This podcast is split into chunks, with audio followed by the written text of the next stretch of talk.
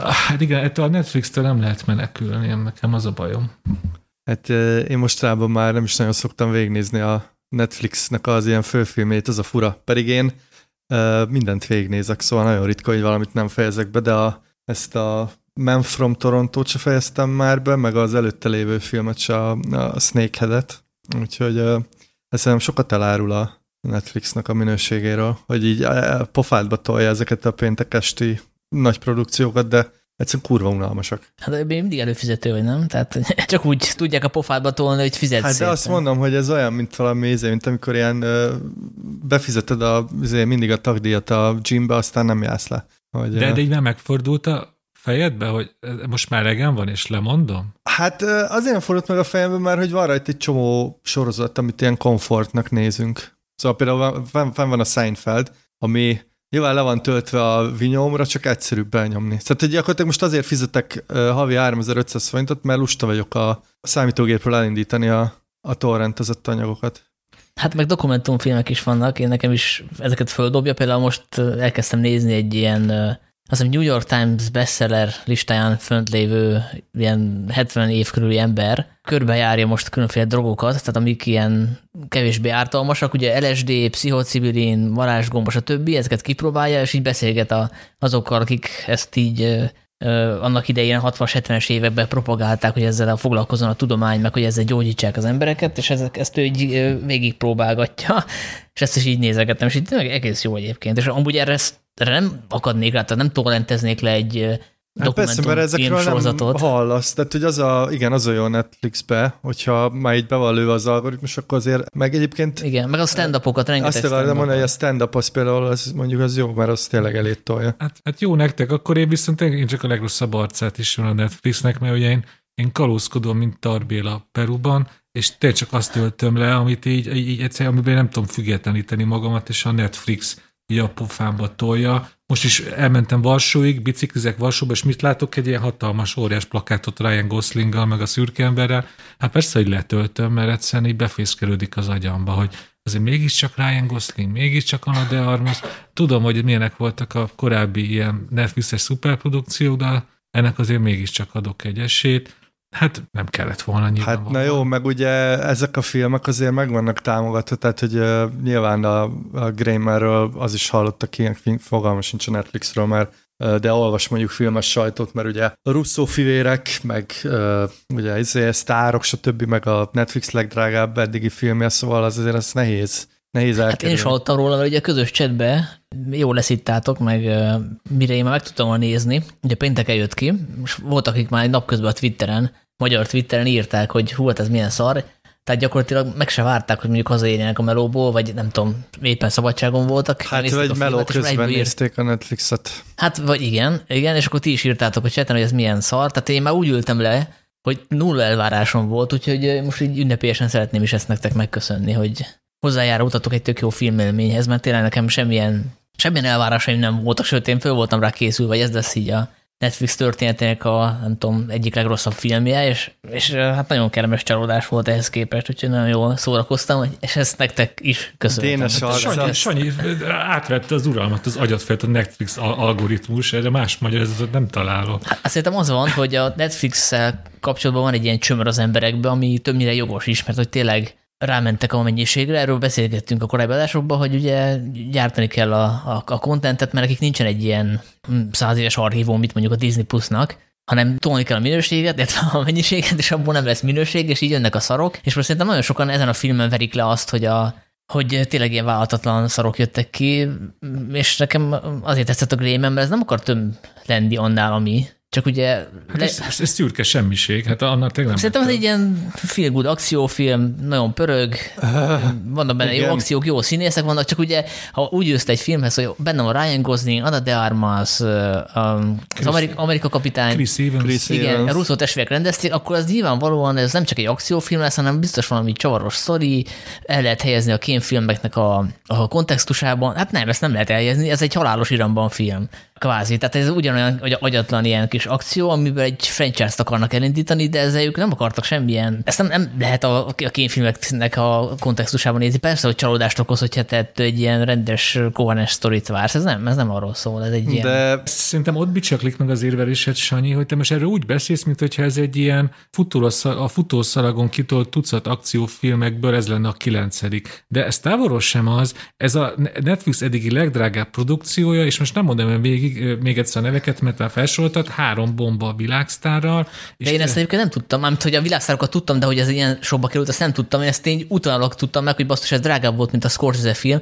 Én nekem ennem az elvárás nem volt benne. Azokhoz a filmekhez viszonyítottam, amik minden második pénteken kijönnek a Netflixen, és ilyen akció zsánerban belőve. Egyébként, bocsánat, 200 millió, 200 Dollár. milliós dollárból azért Szerintem a filmben olyan száz mehetett bele, vagy lehet még annyi se. Többi, többi az a sztárgázsira ment el. Na, de köszönöm, pont, hogy nem látszik a, ezen a filmen a pénz, egyszerűen, egyszerűen szörnyen néz ki, a fényképezése jellegtelen, úgy ugrál a helyszínek között, mint valami beszpidezett James Bond, egyiknőknek sincs semmi karaktere, se a helyszíneknek, se a karaktereknek nincs személyisége. És szerintem ezt a filmet ezt nagyon sokáig lehet így, így, így, így mérgünkbe kalapálni, és, és, és igazunk van, mert mert én, nem, én először csak untam, és a végén már ilyen, ilyen kifejezetten mérges voltam vele, mert, mert, mert ez, ez egy ilyen átorvosi ló arra nézve, hogy mi a baj a mai egyrészt ilyen látványfilmek többségével, és mi a baj a Netflix féle, csak pénzingetős filmtermeléssel.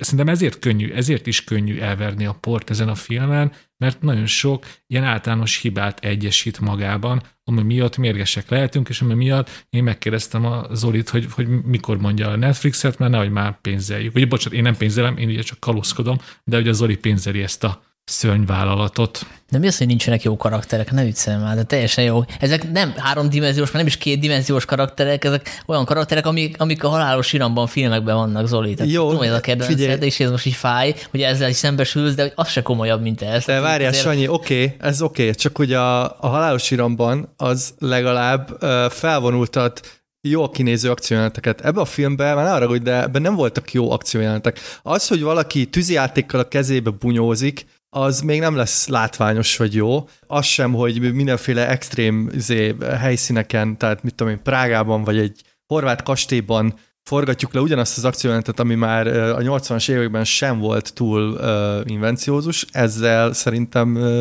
nem, nem állíthatott párba a halálos irammal. Pontosan ott a, a halálos iramban, hát azért azt, azt tudjátok róla, én messze nem vagyok annak a franchise-nak a röngója, de ott sokkal változatosabb az akciójelenetek, és sokkal inkább túl vannak tolva. Itt a, a akciójelenetek túlnyomó többsége egyszerű hadonászás pisztolyjal, vagy épp ami a kezükbe kerül, és nagyon-nagyon-nagyon hamar önismétlővé válnak, és tényleg azt várod, hogy mikor fejezik be a hadonászás, és hogy kap valami, valami történetre emlékeztető morzsát, de nem. Ennek a film úgy van felépítve, hogy akció épül akcióra, és aztán megint jön egy akció, és tudjuk, hogy ebből lehet jót is csinálni, ugye ebből az etalon a Mad Max a harag útja, ami az akcióval mesél történetet, épít világot, itt viszont csak, itt viszont csak az önmagukban vannak, közepesen felvett és közepesen felépített akciójelenetek. Nekem, mondom, csak hogy valami jót is mondjak, a film közepetáján van egy, egy nagy csetepaté, amikor Prága egyik központi terén két tűz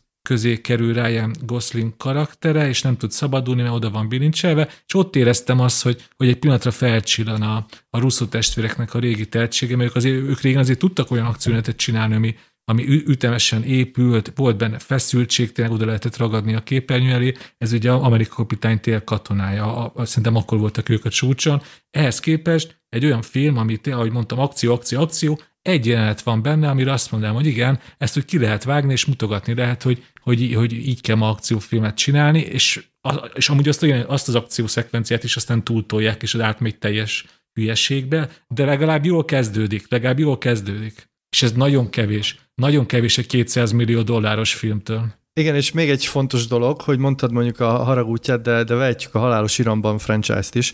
De inkább a cranket kérem mondani, nem a har- haragút. De mindegy, A csak annyit akar, azt, a figyelj, azt is mondhatjuk. A lényege, amit akarok mondani, hogy, hogy az akciófilmnek nagyon fontos, hogy a karakternek legyen egy nagyon nyilvánvaló célja, hogy, hogy A-ból miért akar B-be menni, és ugye az útja során megakadályozzák, ezért kirobbannak az akciók, stb. Most ebben a filmben szerintem a fő probléma, hogy hogy én nem nagyon értem az egész, tehát hogy most nekünk azért kell szurkolni, hogy, hogy egy, egy tínédzser lányt megmentsenek egy kastélyból, miközben nem egészen világos, hogy, hogy miért akarják őt eltenni lából, nekem legalábbis nem volt világos, lehet, hogy túl fáradtan néztem. De hát, hogy zsarolják ez... fel az apját, vagy a nevelő apját. De, ő, de, de hogy nem az van, hogy, hogy így át akarja venni ez a csávó a hatalmat a, a CIA-ban, vagy a CIA-nak ebbe a részlegébe, ami a Greymeneket üzemelteti, és ő egyébként már ilyen tolja ezt a bélgyilkosságot, meg stb., és akkor azért rombolnak le városokat, meg ölnek, meg nem tudom, 200 cserendőrt, mert hogy egy ember még így, aki egyébként is ilyen uh, háttérben tartott identitás nélküli valaki, mert, mert az még nem halt meg, aki a Ryan Gosling. De, szóval... Mert nála van a pendrive a de, de, adatokkal. De, amit most a Zoli mond, az egy nagyon fontos probléma, és ebben sok akciófilm belebukik, de a Greyman aztán tényleg látványosan beleáll a földbe, hogy egy ember megmentése miatt konkrétan kerületeket rombolunk le egy városba, és, és teljes osztagokat végzünk ki. De hát azt most miért kell komolyan venni? Tehát, hogy ezért mondtam a Krenket példának, Na. Hogy, bocsánat, hadd fejezem be. Azért mondtam a Krenket példának, mert az is teljesen agyatlan film, ugye a, a Jason Statham,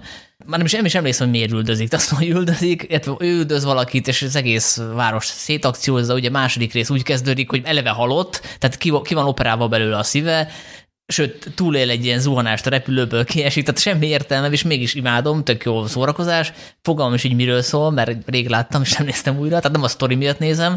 Tehát hogy nem, nem szabad komolyan venni, tehát eleve miért veszel komolyan egy olyan filmet, amiben Anna de Armas akcióhős, a maga, nem tudom, 160 centie lett, annyi sincsen, meg 50 kilójával. Ö, ez nagyon jó, amit mondtál, mert Anna de Armasról a James Bondon ugye van egy rövid szekvencia, aminek ő kb. a főhőse, a kubai rész, ott gyönyörűen lehetett róla hinni, hogy ő tényleg oda tud csapni az, az, az ellenségnek. Itt egy sokkal nagyobb karakter, akiről ehhez képest sokkal kevesebb minden derül ki, sokkal szürkébb, és ahogy mondod, kevésbé is lehet róla elhinni az akcióhős. Szóval már megint csak a Greymanben van a hiba, és nem Anna de Armasban meg, hogy mit kezdenek vele, mert belőle a James Bond bemutatta, hogy lehet belőle akcióhőst faragni. Hát meg alapvetően egy izgalmas színésznő. Ebbe a filmbe viszont teljesen feledhető, szóval ez, számomra ez már-már művészet. De Sanyi, szerintem te félreérted, amit, amit én akarok mondani. Itt nem arról van szó, hogy ennek bármiféle közének kellene lenni a valósághoz. Azt hiszem a Cranknek az alapsztoria az, hogy neki az adrenalin szintjét bizonyos szinten kell tartani, különben meghal. Nyilván egy fasság, viszont ez kijelöl egy olyan játékteret a filmnek, egy olyan játékszabályrendszert, amiben te örömmel így belemész, és akkor minden akció ezt a játék teret viszi tovább, meg ezt a játékot viszi tovább, és akkor így el vagy rajta, mert tök jó. Na most ebben a filmben viszont az a probléma, hogy nincsen ilyen, vagy ami van, az nagyon-nagyon gyenge ahhoz, hogy engem két órán keresztül lekössön, főleg úgy, hogy a, egyébként az akciószekvenciák azok tényleg egyre unalmasabbak és repetitívebbek. Harmadrészt, oké, okay, azt mondod, hogy a Fast and Furious-ban sincsenek ennél jobb karakterek. Lehet, Viszont azoknak a karaktereknek van egy-két olyan beszólása, meg egy-két olyan ilyen nagyon vaskos izéje, mint például ugye Toretto állandóan tolja, hogy Ride or Die, meg a Family, meg nem tudom mi, izének megvan a háttérsztoria, hogy rendőr volt, de stb. Szóval, hogy... De ahhoz kellett, nem tudom, tíz film, vagy nem tíz film, de három-négy film, hogy ez... Sanyi, az az első filmben is benne van. Az első az... film önmagában nem lett volna kultikus, tehát azért működik ennyire ez a mitológia, mert fölépítették a franchise nem tudom hány film alatt, és most már megy előre magától. Már az első filmben is érezted, hogy azért ez, ezek a karakterek Persze, el vannak rajzolva. Hát én nem éreztem, mert hogy nem néztem meg a többi filmet, nem tudom, 5-6 évig, tehát annyira nem fogott meg.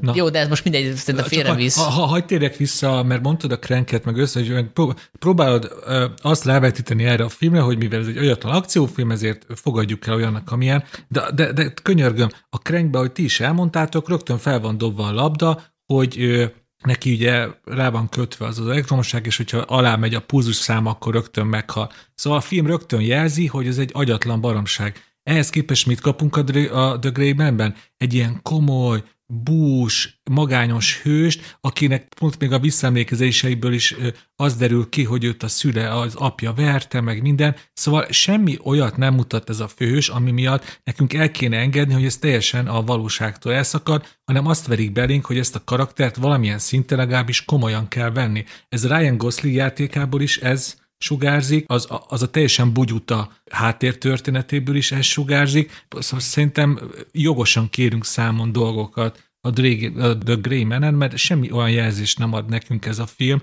hogy így teljesen elszakad a mi valóságunktól, és bármi megtörténhet. Egyszerűen, egyszerűen egy, egy, egy hanyag forgatókönyv, hanyag pénzszórós kivételezése. Hát, hogyha nem a Ryan Gosling a főszereplő, szerintem meg nem tudjátok, hogy kik a rendezők, akkor az lehet, hogy más megítés alá esik. Szerintem a, azt aláírom, hogy a film nagyon furán kezdődik, mert gyakorlatilag nincs megalapozva a karakter, hanem rögtön az első jelenetben megkapjuk a expozícióban, ki van mondva, hogy ki ez a figura, tehát hogy abban a pillanatban nekünk menni kéne vele, úgyhogy még nem is ismerjük, tehát érzelmileg nem kötődünk hozzá, de már megkapjuk a sztoriát. Na most ez volt az jelenet, amikor azt mondta, hogy ja, hogy ez egy olyan film, ahol gyakorlatilag elkezdődik egyből ilyen immediás lesz az egész sztori, nincs semmi fölépítve, oké, akkor nem, nem várok ettől ilyen hagyományos drámát, és onnantól kezdve én nem tudtam ezt a részét komolyan venni, amikor láttam, hogy megsporolják a rendes expozíciót. Ti meg lehet, hogy pontosan emiatt tehát olyan, olyan csalódás ért benneteket ebben az első pár jelenetben, utána már lehet, hogy már nem tudtátok ezt egy ilyen agyatlan akciófilmként nézni, és, és azért megy ez a, ez a picit ilyen boomeres busongás. Ez nem boomeres busongás, ami hanem... a többi kritikusra is, bocsánat, a többi kritikusra is igaz, és közben meg a nézők imádják, ez a Netflix második legnézette filmje idén, és pont mai hír, hogy készül belőle a, a prequel, meg a sequel, úgyhogy eh, ebből franchise lesz. Tehát, hogy ez az az eset, amikor a kritikusok és a nézők nem értenek teljesen egyet. De szóval ami persze nem hogy... jelent semmi, tehát ettől nem lesz egy jó film, hogy a kritikusok nem szeretik, a nézők meg igen, csak... Bo- bocsánat, bocsánat, azért tegyük hozzá, hogy nem, ez nem azt jelenti, hogy a nézők szeretik, hanem az, hogy mivel egy hatalmas re- reklámkampány támogatta meg a The Grey-ment, ugye mondtam Varsó óriás plakát, egész világon óriás plakát, ez egy nyilvánvalóan az első napokban, akinek volt Netflix előfizetése, erre kattintott rá, ezt kezdte nézni. Azért azt nem tudhatjuk, és a Netflix sem tudja, hogy valójában ezek az embereknek mennyire tetszett ez a film. Azt tudjuk, hogy tömegek nézték meg. Szóval azért ezt azért szerintem egy kicsit árnyaljuk. Hogy Igen, ezt most én sem se tudom, hogy ezt most honnan tudjuk, hogy a nézők szeretik, szóval azért az IMDb most 6.6, ami azért nem, nem hát a... azt gondolom, meg tudják nézni, hogy Netflixben, hogy hányan nézik végig, és hányan kapcsolják a tizedik percben, és nyilván, ha kikapcsolják a felénél, akkor az egy nem jó befektetés a továbbiakban. Szerintem, amit tényszerűen ki tudunk jelenteni, hogy a Netflix számára a film fogadtatása az számukra jó, és ezért jelentették be ugye a folytatás is, meg az előzmény, az előzmény filmet is. És számomra ez egy kész katasztrófa, mert van ez a három tök tehetséges és szimpatikus színész, akiket én tényleg bármi másba inkább néznék, mint egy Greyman 2-be, vagy egy, egy Greyman, nem tudom, félben, vagy nem tudom, mi lesz a címe az előzmény filmnek, ami gondolom a Chris Evans gonoszának fogja bemutatni. A... Apropó, ugye azt mondtátok, itt ezt azt súlyja a film, hogy nagyon komolyan kell venni ezt az egész drámát. Tehát amikor megjelent a Chris Evans, akkor az így nem szólt meg egy csengő, hogy hoppá, hát ez, ez nem szabad komolyan venni. Tehát hogy olyan paródiát nyomott az az ember, és én imádtam. Tehát hogy, hogy teljesen túltolja ezt az egész gonoszkodást, és annyira élvezettel. Tehát nekem az volt jó, azért volt jó nézni az ő alakítását, mert láttam, hogy mennyire iszonyatosan élvezi, hogy, hogy Amerika kapitány volt, és most meg egy ilyen egy ilyen rajzfilm gonoszt játszik, és szerintem tökéletesen állt neki. Kezdetben én is rajongtam érte, és ugyanúgy egyetértek veled, hogy nagyon, nagyon, szóval az, hogy ő élvezte, ez vagy átragadt rám is, csak aztán időben azt vettem észre magam, hogy, hogy nem ártott volna neki ennél azért igényesebb vagy jobb mondatokat a szájába adni, mert nekem idő után önismétlővé vált a humora, és, és tényleg, és mindig akkor mondott valami ironikus, mindig akkor mondott valami nem tudom, gátlástalant, amikor így, így vártam. Szóval így, így, így, így nem volt aztán egy idő után váratlansága a karakterébe. Itt is azt mondom, hogy az nagyon fontos, hogy, hogy számomra ennek a film kudarcát, akint szerintem nem lehet elverni, az Chris Evans és Ryan Gosling, mert szerintem ő, ők ebbe sok mindent beleadtak. Ahogy mondod, a Chris Evans még egy új arcát is megmutatta, egyszerűen csak kaptak egy, egy, egy, egy, egy két nagyon hanyagul felskiccelt karaktert. Hát szerintem a, a probléma itt inkább az, számomra, hogy, hogy ugye a Russo fivérek a, a Marvel birodalomban dolgoztak nagyon sokat, és mintha ez is egy olyan film lett volna, ami, ami lehet, hogy pont azért spórolja meg a, az expozíciót, meg a karakterépítést, mert hogy a Marvelnél erre nincs szükség. Ugye egy rendező beül a Marvel székébe, akkor ott készen kapott karaktereket kell neki mozgatni, megvannak az előtörtetek, mindenki tudja, hogy kicsoda Amerika kapitány, mindenki tudja, hogy kicsoda izé, nem tudom.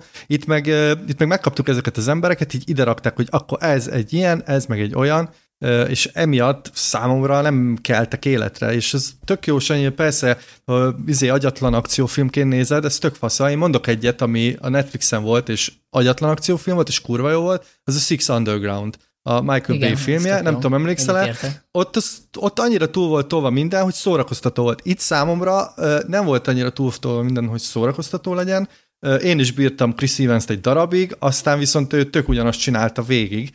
És a, Pontosan. számomra a fő probléma, hogy hogy nagyon sok ilyen panelt használtak fel ebben a filmben, ami, amit már nagyon sokszor láttunk, és nem volt se mókás, se komoly, se olyan semmilyen volt, ilyen szürke. Tehát, hogy... Hát nekem ez egy szombat, vagy nem tudom, péntek esti film volt, egy sör mellett teljesen jól szórakoztam. Nem azt mondom, hogy tökéletes, tehát hogy lehetett volna sokkal rövidebb ez a film, igazából ja, el, el, el tud, csak két órás egyébként, csak hozzáteszem. El tudtam volna képzelni kevesebb klisét is, de úgy vagyok vele, és akkor Bocs Zoli, megint visszatérek a halálos irambanhoz, hogy ott sem az első volt számomra a legjobb film, de kiforta magát, és hogy ez is egy franchise, ez most úgy néz ki, és én bízom benne, hogy, hogy esetleg még jobb lesz, még merészebben mernek kísérletezni, most, hogy elvileg zöld utat kaptak, és én például szívesen megnézném, hogy legközelebb hogy rombolják le mondjuk Budapestet. Azért azt is nézzétek, nem, hogy Anna de Armas hát, nyilván, hát, de ki nem akciózik Ryan Goslinggal, nem tudom, persze, Citadellán. Persze, persze. De mondom, én jobban örülnék annak, hogyha ezek a színészek más filmbe vállalnák munkát. Én még csak arra akartam gyorsan rácsatlakozni, hogy például most így spoiler nélkül, de a Greyman, a szürke ember befejezése, az, az, az, az gyönyörűen mutatja a Marvel filmek betegségét, hogy, hogy nem, nem azon a, nem a, a csúcsponton áll meg a film, hanem utána elkezdi felvezetni a folytatást. Nem tudom, a filmnek az utolsó 5-10 perce az teljesen felesleges, teljesen illúzióromboló, és így azt a maradék feszültséget is így kiveszi a filmből, és az egész ugye csak arra megy ki, hogy aztán utána bejelenthessék, hogy igen, igen, lesz folytatás, és ugye látjuk azt, hogy hogy ő fontos karaktereket nem mernek megölni, mert mindenkinek majd lesz helye a folytatásban, megy tovább, és akkor így nőnek ki az indák minden irányba, hogy ebből még több pénzt tudjon össze gerebézni a Netflix. Szerintem ez egy, egy borzasztó zsákutca a mai ilyen blockbuster készítésben, és ahogy mondtam, a Grémenen ez gyönyörűen be lehet mutatni, hogy ez miért zsákutca. Hát igen, csak tényleg úgy tűnik, hogy, hogy erre van most pénz, vagy, vagy ennek szavaznak bizalmat a producerek, a, a nézők még, még mennek ezekre. Ugye a Russo fivérekkel készült is egy interjú, azt te küldted át, Sanyi, ahol pontosan arról beszélnek, hogy ez a szerintük ez a jövő, a, a minél több content, és hogy, hogy rá kell önteni az emberekre, és a, az ilyen művészkedés, meg szerzői film, meg ezeknek vége, a mozi is halott. Úgyhogy a, hogyha igazuk van, akkor ez egy nagyon szomorú jövőkép, majd mi ilyen, ilyen kis szigeteket fogunk szerintem fenntartani, és mi, mi leszünk a snob mozijáró, mozibejárók, de azért remélem, hogy ez, ez nem igaz. Azért is küzdünk a trend ellen, hogy igazából nem is akartunk erről a filmről beszélni, és ez most nem is volt a podcast része.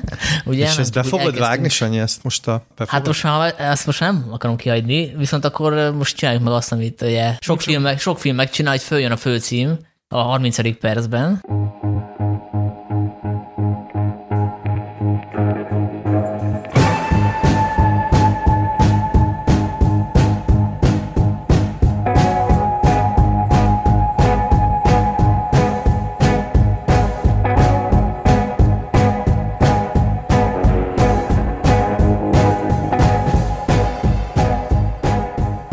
Akkor ez a Filmvilág podcastjának 110. adása, az én nevem Baski Sándor, itt van Varga Dénes. A podcast szürke embere. És a torontói emberünk, Huber Zoltán. Sziasztok. és akkor hát most már elmondhatom, hogy csak férfias filmek lesznek, mert hogy a szürke ember is az, és hát, félig meddig. Hát az eléggé tesztoszteron, tehát hogy az, a, az a csúcspont, hogy két majdnem félmeztelen ember összecsap egy szökőkútnál, ha jól emlékszem. Oké, okay, úgy értettem, hogy ez egy férfiasnak akaró tűnni. Ja, igen, igen, igen, igen. És hát a másik kettő, illetve három filmhez elég jó apropónk van. Ugye a komoly ember, az egy komoly ember adja magát, mert ő az következik a Cohen sorozatunkban. Hát a másik kettőnél van egy egy-egy apropó, egy szomorú apropó, ugye, ugyanis James Gunn pár hete elhunyt, és az ő emlékére nézzük meg az Erőszak utcáit, illetve Harrison Ford 80 éves lett, az ő filmográfiájából pedig a férfias játékokat választottuk, ha már férfias filmekről van szó, ami egyébként most 30 éves, idén 30 éves, úgyhogy ennek van egy ilyen évfordulós apropója is. És hát a, akkor én szerintem a férfias játékokkal kezdjük egyrészt, mert hogy évfordulós, Másrészt meg szerintem, ha már erős sorrendben megyünk, akkor ez a leggyengébb a mai felhozatalból. Nekem legalábbis egy picit csalódás volt. Én eh, nem tudom, hogy most láttam ezt a filmet, vagy olyan rég láttam, hogy nem emlékeztem rá. Ugye ez is Tom Clancy Jack Ryan regénysorozatából, illetve vannak az egyik darabjából készült. Ugye az ő kalandjait már sokszor megfilmesítették. Eh, ebben a verzióban Harrison Ford alakítja a CIA-nak a ekkor már nyugdíjazott tagját, aki egy angliai nyaralás során megakadályoz egy terrormerényletet, ugye az IRA tagjai követik el, és, a, és közben a, Ford karaktere megöli az egyik terroristának a testvérét. Ugye Sean Bean alakítja ezt a terroristát, aki bosszút esküszik, és hát ezt követően a családnak ugye föl kell rá készülnie, hogy a terrorista megpróbál bosszút állni. És hát lehet, hogy egyébként, hogy a, a szürke ember tehet róla, hogy nekem egy picit, picit untam ezt a filmet, hogy, hogy ahhoz képest ennek nagyon ilyen csigalasú tempója van, tehát hogy itt picit úgy éreztem, hogy eljárt felette az idő. Ezt, ezt nagyon érdekes, hogy mondod, mert nekem, mm, én nem ugyanazon a napon néztem a kettőt, de azért így közel egymáshoz, és nekem meg pont felüdülés volt a férfias játékok, mert ugye Hát ugye mind a kettőt hívhatjuk, hívhatjuk ugye CIA filmnek, ugye CIA ügynök mindkettőnek a főszereplője, és hogy tényleg, hogy mennyire teljesen ellentétes megközelítést alkalmaz a két film, hogy hát ugye a férfias játék az így, az így nagyjából komolyan veszi ennek az ügynökségnek a létezését, belehelyez egy kontextusba, ugye az, az ír terrorizmus ad neki egy ilyen kontextus, hogy mégis a CIA jellemzőnek milyen dolga lehet egy ilyen közelháborús helyzetben. Én, én imádtam nézni, és a másik az, hogy nagyon vicces, hogy mindkét filmben ugye egy kislány kerül életveszélybe, akinek meg kell menteni az életét, és amíg, hát most kicsit gonosz leszek, de még a szürke emberbe, hát igazából nekem aztán édes mindegy volt, hogy az a kislány megéri a stáblistát vagy sem. A férfias játékok sokkal inkább ö, ö, el tudta velem hitetni, hogy igen,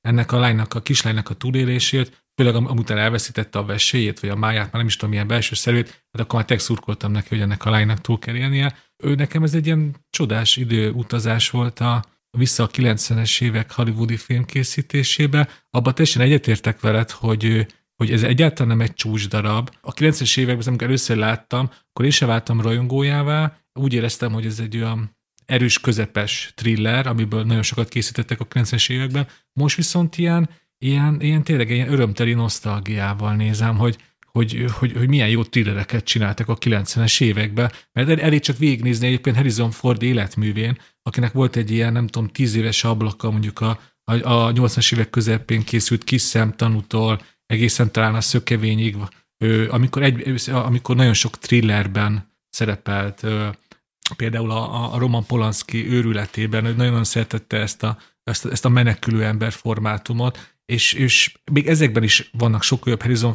Ford filmek, és most mégis itt így elbűvölve néztem, hogy, hogy milyen az, amikor így legalább félig meddig komolyan veszi a CIA-t a, a hollywoodi filmgyártás a szürke ember ellentétben. Nekem meg az jutott eszembe, én másnap néztem, tehát a szürkember utáni napon, és azon gondolkoztam, hogy miért van az, hogy a, ebben a filmben uh, azt hiszem talán három nagyobb akciójelenet van, és vagy talán négy, mondjuk, hogyha úgy, úgy veszük, és hogy azok miért sokkal feszültebbek, és miért szögeznek jobban a képernyő elé, mint a, a Greyman túltolt izé, akciói, és azért, mert hogy iszonyat sok időt töltünk el a karakterekkel, és elkezd minket nagyon is érdekelni, hogy, hogy mi történik velük, szóval ez tényleg egy ilyen old school film ebből a szempontból. Én szerintem ezt hát még annól trükkök is hagyományosak, tehát hogyha valami fölrobban, akkor az tényleg fölrobban. Hát jó, de az egy dolog, de szerintem azért, amikor már így, így tudod, hogy kiért kell aggódni, meg miért, az sokkal jobb, mint amikor csak úgy két ember így felszántja Prágát. Tehát ez, ez egy teljesen más fajta filmkészítői attitűd, a, ahol még, még tényleg így van idő, volt idő kibontani a karaktereket. Ez nyilván tényleg lassú, tehát hogy szerintem nem, nem biztos, hogy egy mai fiatal nézőnek mondjuk így bejönne, vagy nem tudom. Nekem a visszaidézte a TK-s éveimet, az biztos, hogy TK-ból kölcsönöztem ki, és szerintem, szerintem annól láttam, mert a, a motorcsónakos jelenetnél ugrott be, hogy ezt, ezt már láttam, és ez egy tök jó jelenet. És hát itt, itt, itt is jók voltak a színészek, szóval azt is emeljük ki, hogy ugye a, a, még a chatbe beszéltük a podcast előtt, hogy mit válaszunk Harrison Ford 80. szülinapjára, és hát ha belegondoltok, azért Harrison Ford ilyen kurva nagyot ment ö, ekkoriban, mert hogy, mert hogy rengeteg tényleg nagyon izgalmas szerepe volt, meg, meg rengeteg ikonikus szerepe volt, de hogy ezekben a thrillerekben is, amíg mondjuk így a középmezőny, uh, szerintem itt is nagyon-nagyon jól tolta. Hát szerintem például én, én most, hogy így ugye sok-sok év után újra néztem a férfias játékot, és hogy, hogy így, így, így, most már teljességben átlátom a Harrison, nagyjából teljességben átlátom Harrison Ford életművet, Imádtam azt a pillanatot, amikor a, az ira-amerikai főtámogatóját játszó Richard Harrishez visszafordul, és így a kis új, a nagy ujját megevelve, vagy elkezdi fenyegetni. Ez annyira klasszikus Harrison Ford, szerintem az a bajom, most nem tudom felidézni, szerintem sok több más filmben is csinálta ezt, amikor ilyen, ilyen szigorúan néz, ráncolja homlokát, és lóbálja a nagy ujját, hogy én most, hogyha, hogy bárhol, hogyha megszólasz, akkor én most összeverlek. De tök, tök, tök jól látni ezeket a klasszikus Harrison Ford pillanatokat, meg az, hogy szerintem van egy erről kicsit utána olvastam a film keletkezés történetének, és ez is érződik is a filmnek, hogy van egy ilyen kis ilyen, ilyen skizofrénia benne, hogy és ez, szerintem ez még jót is tett a filmnek, hogy így hogy alapvetően ezt egy sokkal kevésbé látványos thrillernek írta meg Tom Clancy, ugye egy CIA elemzőről aki ugye a karakternél hangsúlyos, hogy ő egy, ő egy elemző, és nem a terepen ügynök, ugye ez el is hangzik így, ki is van mondva a filmbe, és ehhez képest azért ugye Hollywoodról van szó, és próbáltak bele a regényhez képest több akciójelenetet belerakni, például az a, az az a, az a híres ö, ö, végső nagy leszámolás, amikor a két égő motorcsónak így ugye szágult bele a tengerbe az éjszakába, az egy utóforgatás eredménye. A közönségnek nem volt elég látványos a film eredeti vége, és csináltak neki egy sokkal látványosabb hollywoodi befejezést, és nyilván Tom Clancy hát elég ideges volt, hogy ez, ez már nem is az ő regénye, és itt tök, tökre érződik benne az, hogy, hogy, hogy egy ilyen aktatologatósabb thrillert próbálnak átvinni akciófilmbe, és szerintem nyilván lehetett volna jobb is ez a film, de nekem tetszik ez a kettőssége, hogy, hogy Harrison Ford ebből a CIA elemzőből, aki tényleg a, az irodában érzi jó magát, sőt, ott is hagyja a CIA-t, és helyette inkább történelmet tanít a tengerészeti akadémián. A film végére hát egy ilyen, egy ilyen full akcióhős lesz, aki ugye ő motorcsórakon végzi ki a, a főgonoszt. Nekem tetszett ez az átalakulás, és hihetőnek éreztem, köszönhetően ugye Harrison Fordnak, akit hát most őt aztán most nem kell külön dicsérni. Igen, mert benne van egy ilyen, nem is tudom mi a jó szerre, valamilyen darabosság, vagy egy ilyen, ilyen bárdolatlanság, és olyan egy kicsit, mint aki tényleg nem találja pontosan a helyét, vagy olyan kicsit olyan, olyan furán érzi magát, és ez szerintem jól jön ehhez, hogy neki itt akciózni kell, és ki kijönni az irodából, mert hogy a családja van veszélyben. Nekem még az jutott eszembe, hogy nekem kicsit hiányoznak ezek a boldog békeidők, amikor így a, fő problémája az amerikai hősnek az volt, hogy beavatkozzon így a, az ilyen konfliktusokba, vagy nem. Ugye itt ez egy ilyen nagyon passzol a 90-es évek elejének az amerikai külpolitikájához, hogy a, ugye ő gyakorlatilag, hogyha nem avatkozik be ott Londonban a robbantásba, akkor meg se történik a többi dolog, de, de hogy ő ugye a becsületére hallgatva, meg nem gondolkozva beszáll egy ilyen konfliktusba gyakorlatilag, és... Hát ő azt indokolja, hogy valamiért mérges volt nagyon, tehát hogy nem,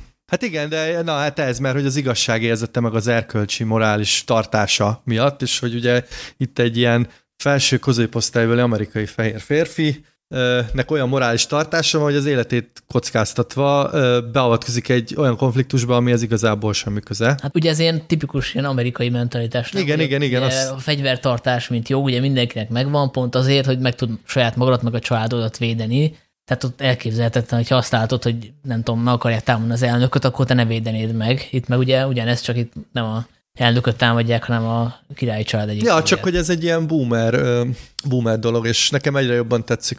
És jó, oké, csak hogy ezzel szemben is azért van egy jogos nézőpont, hogy, hogy, hogy egy amerikai kívülálló milyen jogon avatkozik bele a, hát a több évszázados ír-angol ellentétbe, hát amiről most sokat tudnánk beszélni, és egyébként nekem, e, e, én ezért is tökre szeretem a férfi játékot, hogy, hogy nyilván eléggé ilyen egybites módon, de azért annak a korszaknak egy, egy, egy ilyen, ilyen darás fészkébe, ebbe, ebbe az írangol konfliktusba egy-két újad az így belemer nyúlni. Persze nyilván így, így biztonságos, biztonságos játékot játszik, mert csomószor kimondják, hogy ez nem az ira, hanem egy abból kivált radikális sejt, de azért mégiscsak valamit az, a, az akkori konfliktusokról, ami a, ami a CIA-t is érintette, elmond, ugye szemben, a, amiről most már nem tudok lecsatlakozni a szürke emberre, ahol, ahol vannak a jó meg a rossz cia és így, hát így az, hogy 2022-ben mi van, arról semmit nem mond el. Igen, és uh, ugye itt a... Én most, bocsánat, csak én most leteszem a szentesküt, hogy többször ebbe az adásban nem ejtem ki azt, hogy... Ja, hát fogadhatunk, mert úgyis kifogod, tehát ebben biztos vagyok, de mindegy, most csak, a, csak annyit akartam még ehhez, hogy igen, hogy szerintem itt, a, itt azért megvan alapozva a gonoszoknak is a, tehát hogy nem, nem csak ilyen egyszerű ellenfelek, tehát hogy Sean Bean őrülete mögött azért ott van, hogy miért, miért olyan, amilyen, és emiatt szerintem én tökre, tökre elvesztem, hogy, hogy ilyen összecsapás zajlik a szemünk előtt. Amúgy igen, ez jó, hogy mondod, mert szerintem az, hogy, hogy Sean Bean ennyire őrületesen bekattan ebbe a filmbe, és tényleg, tényleg hogy igazából de semmi sem számít, csak hogy, hogy, hogy Jack Ryan-t megölje, és ezért nem tudom, óceánokon át kell, és mindent, ez, ez hihető, és ez egy nagyon nehéz színészi feladat, és, és ezt vagy így elhitette velem, hogy, hogy ja, végülis, végülis nem az, hogy igaza van, csak hogy, hogy, hogy megér, megértem ennek a karakternek a fájdalmát. Csak hát amikor ugye fel, felbukkant Sombin, akkor már tudjuk, hogy meg fog halni, Jó, szóval hát ez egy kicsit nehéz így utólag. Hát ha már ugye a Harrison Ford az apropó, hogy elővettük a filmet, meg volt róla szó, hogy mibe jó, de hogy eredetileg a Alec Baldwin lett volna, Jack Ryan, ugye, aki 35 volt ekkor, ugye át kellett írni a Fordra a szerepet, hogy szerintetek az működött volna Baldwinnal, és hogy mi az, amit a Hát Bold... Ford hozott hozzá, és amit csak ő tudott. Hát ugye Baldwin eljátszotta a Jack Ryan-t, mert hogy igen, a... Igen, ezt tegyük hozzá, hogy most amiről Sanyi te beszélsz, ugye, ugye elkészült az első Jack Ryan film, a Vadászat a Vörös Októberre, ugye abban Alec Baldwin játszotta, és hát szerintem ezzel most nem fogunk vitatkozni, mert szerintem kb. ti is egyetértek, hogy az a legjobb Jack Ryan film, a Vadászat a Vörös Októberre, de ugye Harrison Ford egy nagyobb név, több visszaemlékezés, egymással ütköző elbeszélés van erről, az aztán a leghihetőbb, hogy egyszerűen a stúdió, amikor megtudta, hogy Harrison Ford is érdeklődik, akkor már onnantól kezdve őt akarták, mert nyilván Harrison Ford akkor is és most is egy nagyobb név, mint Alec Baldwin. De az, hogy ebbe Alec Baldwin hogy illeszkedett volna ebbe a történetbe, szerintem vele a családi szál az nem lett volna ennyire hangsúlyos. Szerintem Harrison Fordnak ez a, ez a családapa dolog, ez nagyon jól állt ebbe a filmbe. Szerintem sem működött volna, főleg, hogyha eszemít a vadász Vörös Októberre, mert hogy ugye 93-ban, vagy 92-ben Alec Baldwin azért még inkább egy ilyen szép fiúnak tűnt, aki hát nehezen hihettük volna el, hogy a óceánparton él a családjával elvonulva, és főleg a kislányával törődik, és okori tengeri csatákat tanít az egyetemen. Meg a másik, ami, ami neki nem megy szerintem, vagy nem, nem úgy, mint Harrison Fordnak, ez a, ez a belesodródás, mert az Harrison Fordnak én mindig elhiszem, hogy ő, hogy ő csak úgy ott lébecol, és akkor így kénytelen akcióhősé válni, ez valahogy neki mindig megy. Hát ugye erre a szökkevény a legjobb példa, egyik Igen. Harrison Fordon. Egyébként most nézem az IMDb triviáját, és ott azt írják, hogy igazából a Baldwin mondta, hogy ő nem akarja eljátszani ezt a szerepet, mert hogy akkor megkapta a Broadway-en a vágy villamosát. Lehet, hogy miután kirúgták. több egymással ütköző történet van egyébként. Igen. Hát engem is, ha kirúgnak, akkor már egy óra múlva úgy mesélem, hogy én jöttem el, tehát, hogy nyilván. De amit én még, én még két dolgot akartam kiemelni a férfias játékok kapcsán, ami, ami egy pillanatban sem tagadom, hogy ez maximum egy erős, közepes hollywoodi thriller, de hogy tényleg vannak benne ilyen, ilyen váratlanul eredeti és erős pillanatok. Ez például, hogy ez egy, egy ilyen zsánerfilmen, főleg, hogyha Amerikában készül, megszokhattuk, hogyha akció van, akkor szépen látjuk közelről hogy abba belerakják a pénzt, hogy, hogy élvezze a, a nézősereg. Itt viszont van egy tök érdekes váltás, hogy Líbiában keresik műholdakkal az ott búdosó terroristákat, és amikor végül elküldik oda a speciális egységet, hogy, hogy hát hogy likvidálja őket, akkor egy pillanatra sem látjuk ezt ott a helyszínen, hanem ilyen, ilyen pixeles, elmosódott műholdképen látjuk magát a leszámolás, és tényleg ilyen, ilyen pixeleket, pixelekből rakjuk össze, hogy igen, ott most éppen közelül kivégeztek egy ágyában fekvő terroristát, és szerintem az, az egy ilyen rendkívül erős jelenet, hogy és átadja azt az érzést szerintem, nyilván nem tudom, hogy milyen lehet egy CIA irodába dolgozni, de hogy tényleg, hogy ők ülnek, ilyen különféle adatok alapján kiszámolják, hogy most azt a tábort most lerohanja a különleges egység vagy sem, és aztán így végignézik, és utána isznak egy kávét, hogy a küldetést teljesítve, és, és ennek a helyzetnek a teljes bizarsága, és a, hát a, az, az, a, az a morális szürke zóna, hogy ez most mennyire volt jogos, és mennyire sem, ott egy kicsit nem ezt érinti ez a film, és ezeken nagyon tetszett az a, ez a jelenet, ami miatt. Majd ott Harrison Ford arcán is volt egy ilyen, hát egy ilyen, egy ilyen zavarodott megilletődöttség, hogy hát ezt igazából ő, ő, ő miatta hal meg most itt nem tudom, 8-10 ember, az nekem tökre tetszett az a jelenet. Nem tudom, nektek az így külön megmaradt-e? Meg, meg, meg, mert ugye ott ő arra megy rá, hogy 110%-os bizonyítékot szerezzen, és ugye közben ketyeg az óra, és elemzőként gyakorlatilag ő hozza meg a döntést, hogy akkor azt a tábort kell lerohanni, és ugye ott tök jó az a dialóg, amikor mondja neki James Earl Jones, hogy na jó, most nem arra vagyok kíváncsi, hogy 110%, hanem hogy akkor melyik legyen, és ez tényleg egy nehéz döntés lehet. Egyébként nekem még ott beugrott a, a, a Blade Runner is, mert hogy abban is van egy ilyen fotóra nagyítós jelenet. Basszus, tényleg, igen. Ugyanígy nagyítják a képet. Ugyanígy nagyítják a izét, igen, és akkor próbálj kisilabizálni, hogy mi van. És ö, az, szóval egy 30 éves filmnél azért szerintem lehet spoilerezni. Én, én ahol nekem tényleg kicsit úgy, úgy, úgy boldogan megdobbant a szívem, az a filmnek az utolsó jelenete, hogy egy ilyen akció thrillernél egy ilyen teljes műfai váltás, hogy az utolsó jelenet az így igazából semmilyen módon nem kapcsolódik magához az akcióhoz, hanem egy ilyen, hanem egy ilyen, ilyen bohókás családi dráma, arról, hogy most milyen, nevű le, milyen nemű lesz a kisfiunk, de az fantasztikus befejezés. Azon gondolkoztam, hogy, hogy azt az egy jelentet, amikor ott a reggelinél megbeszélik, hogy most akarják-e tudni a kisfiúk nemét vagy sem, hogyha csak azt megmutatnánk bárkinek, akkor szerintem senki a, a Földön a 9 milliárdból se egyetlen ember nem találnák ki, hogy előtte két órán keresztül milyen típusú film ment, hogy Harrison Ford az előző két órában miket művelt. Olyan, mint az, az Örömapa kettőnek lett volna a befejezése, vagy valami hasonló. Ezeken nagyon tetszett ez a váltás. Nem tudom, nektek ez? Hát fura volt nagyon. Ja, neked inkább csak fura volt.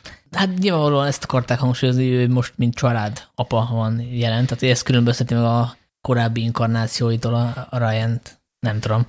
Még a Fordról akartam kérdezni, Igen. hogy szerintetek úgy általában ő azt a karriert futotta be, amire így predestinálva volt? Mert én most így átgondoltam a szerepeit mondjuk a 90-es években, így nekem egy picit csalódás abban a szempontból, hogy, hogy ő nekem elsősorban Han Solo, és, és szerintem az a, az a vagány figura, az neki nagyon jól állt, és ugye ehhez képest átment egy ilyen, hát egy családapába, egy ilyen konszolidált figurába, aki kimért, picit komolykodó, megmenti a világot, Amerikát, hogy én ezt a vagányságot hiányoltam a későbbi szerepeiből. Jó, de azért ezt tegyük hozzá, hogy azért a kor, szóval nem lehet végtelenségig küzdeni a kor ellen, és akkor azért Harrison Ford szerintem egy idő után már belelépett abba a korba, azt hiszem, ezt, azt hiszem, már 50 éves volt már akkor is, amikor a férfias játékot forgatta. 53. Szóval nehéz lett volna szerintem egy ilyen kis csibészes vagánságot elvárni tőle, mondjuk a 90-es évektől. Hát meg ugye most jó azt mondod, hogy Han Solo, de azért ne felejtsük el, hogy ő volt Indiana Jones is, és egyébként... Igen, az is. Az is. Tehát hogy nyilvánvalóan a, a 70-es, 80-as éveket azt nem kérdőzem meg, hogy az ő évtizede volt. Igen, szóval gondolj, be, gondolj bele, hogy a, a Faszi játszott a Star Wars-ban, az Apokalipszis mostban, a Blade Runner-ben és az Indiana Jones-ban, mindezt a, a 70-es, 80-as fordulóján. Szóval azért ezt, ez egy olyan, olyan brutális valami, minimum három ikonikus figura, hogy, hogy nyilván ezt, ezt nem, lehet, nem lehet egyszer még megközelíteni se. Szóval ez, ez, ez nagyon nagy mázli szerintem egy részt, hogy ugye kikkel, milyen filmekbe keveredett bele. Másrészt meg, meg hát láttuk, szóval kaptunk ízelítőt, ugye a, volt egy Indiana Jones még, mikor volt az 2000, tudjátok, 8, a, a kristály, igen, 2008, hogy, hogy öregen milyen egy ilyen vagány figurát felvenni, és hát nem volt túl jó, és nem Harrison Fordot akarom vele ekézni. Nagyon vicces volt meg minden, maga a film az nyilván szar volt, de hogy de hogy szerintem ő ezt így belátta, hogy ez nem fog menni a végtelenség. Hogy és, és egy vitát akarok elkerülni, hogy elkezdjük az ébredő erőről beszélni, de szerintem ott ott jól hozták vissza a Han Solo karaktert, és Harrison Ford, amit ott, ott szerintem az egy okés volt az, az ébredő erős Han Solo, ott figyelme vették a korát, csak az, igazából csak az Indiana Jones-ra akartam reagálni, hogy igen, a, a kristálykoponyag királyság ez egy olyan dolog, amit így legszívesebben törölnék az agyamból, de mégis akkor a fordzajongó vagyok, hogy én most például tökre várom, és, így, és optimistán várom az ötödik részt, mert én arra gondolok, hogy James Mangold, ugye most ő, ő, ő lett az új rendező, ő ezt tényleg figyelembe fogja venni, hogy hát, hogy most már 80 van felül van Ford, és egy olyan Indiana Jones-t fog írni, ami illik a mostani Fordhoz, én legalábbis ebbe reménykedem nagyon, és akkor visszatérve az, hogy, hogy mennyire mm, hát nem is tudom milyen szót használni, siklott félre, vagy mennyire volt beteljesítve. nem mi, mi, hogy, hogy nem volt, mennyire teljesítette be a kezdeti ígéreteket? Hát igazából a 90-es évekre gondoltam, meg a 2000-es évekre, tehát hogy nem a jó. fénykorára. Szerintem két dolog nagyon fontos szerintem Harrison Fordnál, hogy hogy megvolt a Star Wars és az Indiana Jones, és a világ egyik legnagyobb filmsztára lett, és utána volt pár év, amikor ő mindent beladott, és komolyan meg akarta mutatni, hogy ő, ő komoly drámákat is el tud vinni a hátán, és ekkor született például a, a Kis szemtanú, amit mindenkinek nagyon ajánlok, vagy az őrület, amit említett Roman Polanskival, szerintem ott szenzációsan alakít ezekbe a filmekbe, és, és sajnos én nem láttam, de a moszkítópartot szokták felhozni, ahol egy olyan ilyen atipikus a dzsungelben lassanként meg, megőrülő autokrata családapát alakít, hogy akar valami meglepőt látni tőle, akkor ezt majd bepótolom, és egyszer majd beszéltünk róla, és aztán sajnos 90-es évek elején még csinált egy-két tök jó thrillert, meg egy, egy rendkívül jól sikerült szökevényt, és akkor azt, azt lehet róla olvasni, hogy ő, ő, ő amúgy szép lassan így elveszítette a lelkesedését a színészetben, és ez sajnos ez így rányomta bélyegét. A 90-es évek második felére, de főleg a 2000-es évek alakításaira, és aztán látható, hogy több, volt, hogy több évig nem is nagyon vállalt filmet, hát most hát ha ez, ez, ez az Indiana Jones visszahoz valamit abból a régi varázslatból, és sajnos most a címét nem írtam fel, de például ő egy sorozatban is fog szerepelni. Méghozzá, ho, eszembe jutott Taylor Sheridannek a, a sorozatába, ami ugye a Yellowstone-nak az előzmény sorozat, ami a 1920-as években játszódik Montanába, és a partnere is egy nagyon híres színész, talán Helen Mirren. Igen, és nem találod ki, hogy mi a sorozat címe. 1923, tudom, hogy Igen, szám, igen, ez, az, az, igen. Szuper. Én, én most tökre bizakodó vagyunk, hogy, hogy még fogunk mi még kiváló Harrison Ford alakításról, új és kiváló Harrison Ford alakításról beszélni a közeljövőben. És akkor a következő filmünk a 1981-es Az erőszak utcái, amit ugye James Gunn emlékére választottunk. Nem tudom, valami jó átkötő szöveget tudtok? Hát azért is választottuk James Gunn-tól pont ezt a filmet, azért neki is elég izgalmas a, a filmográfiája, mert hogy ez is egy férfias játék ez a film. És szerintem abból a szempontból is passzol a, hogyha azt mondtuk a férfias játékokról, hogy a 90-es évek levegőjét árasztja magából, akkor a, szerintem az Erőszak utcái az a 80-as évek, ugye ez egy 81-es film, de a 80-as évek pop esztétikáját nagyban meghatározó filmek egyike. Ugye ezt Michael Mann rendezte, aki ugye később a hát nem is tudom, melyik a legismertebb film, talán a Heat, vagy az utolsó Mohikán. Ugye most az utóbbi időben kicsit eltűnt, de azért még mindig, mindig aktív rendező, és ő ugye része annak a nagy, hát ilyen Nagy-Britanniában tanult filmes generációnak, akinek a másik eklatáns példája Tony Scott, aki szintén nagyban meghatározta a 80-as évek esztétikáját. Ezt nem tudtátok? Most úgy néztek itt rám, mint hogyha nem tudom. Hát akkor most hagyj kössek én, hát lehet, hogy az olyanak igaza van, csak hogy amúgy Michael Mann ő Chicagóban Azt tudom, csak hogy Londonba járt filmes suliba, a London Film Schoolba, és egyébként akkor elmondom nektek, csak hogy itt tudjátok, hogy a, uh, Oktas, Zoli, Angliában, Angliában volt egy volt egy pár rendező, aki később Amerikában ment, és nagyon meghatározóak lettek a 80-as években. Ezeknek az egyik tagja, az egyike Tony Scott, a másik Michael Mann, a harmadik, aki a Flashdance rendezte, most ezt gyorsan meg kell néznem, hogy ki az. Adrian Lane, aki ugye nem csak a Flashdance rendezte, de később a, a végzetes vonzerőt is, és volt még egy negyedik. Kilenc és fél hetet, nem ő? Uh, de. Szóval hogy ezek, a, ezek a rendezők ugye Londonban tanultak, és egyébként reklámfilmeket is csináltak, és hoztak magukkal egy bizonyos esztétikát, amit mi most már egy utólag ilyen videoklipes esztétikák hívunk, ugye Tony Scottnál ez elég nyilvánvaló, de hogyha láttátok a Láttátok a Flashdance-t, a, a, és egyébként megnézed a, mellé a, az erőszak utcáit, azért úgy vannak átfedések, szóval ezek a hidegfények, ez a kékség, stb. És ez tényleg egy ilyen, egy ilyen nagyon izgalmas esztétikai minőséget hozott a, a 80-as években, de akkor most itt jobb belecsaptam a, a mélyébe. De szerintem ez nagyon jó, hogy így elkezdted, én is, én is csak árnyalni szeretném, hogy vizuálisan teljesen egyetértek veled, hogy, hogy ez egy ilyen programadó filmje a 80-as évek filmjeinek, ugyanez a, ez a neonfényes, ahogy te is mondtad, filmes hideg esztétika, de tematikailag ez még inkább a, a 70-es évekbeli ilyen nagyon kemény, kiábrándult zsarufilmeket Hát vagy akár a taxisofőr. Vagy, vagy, vagy akár a francia kapcsolat. Szóval e, ezt a kettőt ötvözi. A 70-es évek kiábrándult zsaru és tolvaj filmjeit, a 80-as éveknek, ahogy, ahogy te is mondtad, ezzel a neonfényes esztétikájával, csak amíg a 80-as években ez a, ez, ez a képi fogalmazásmód sokszor ilyen, hát szerintem ilyen, ilyen felszínességgel társult, ez még a erőszak utcáit nem jellemzi, hanem ez egy rendkívül mély, akár ilyen egzisztenciális karaktertanulmánynak is nevezhető, mert e, e, ebből a nagyon koncentrált történetből, hogy egy hogy egy ő, mestertolvaj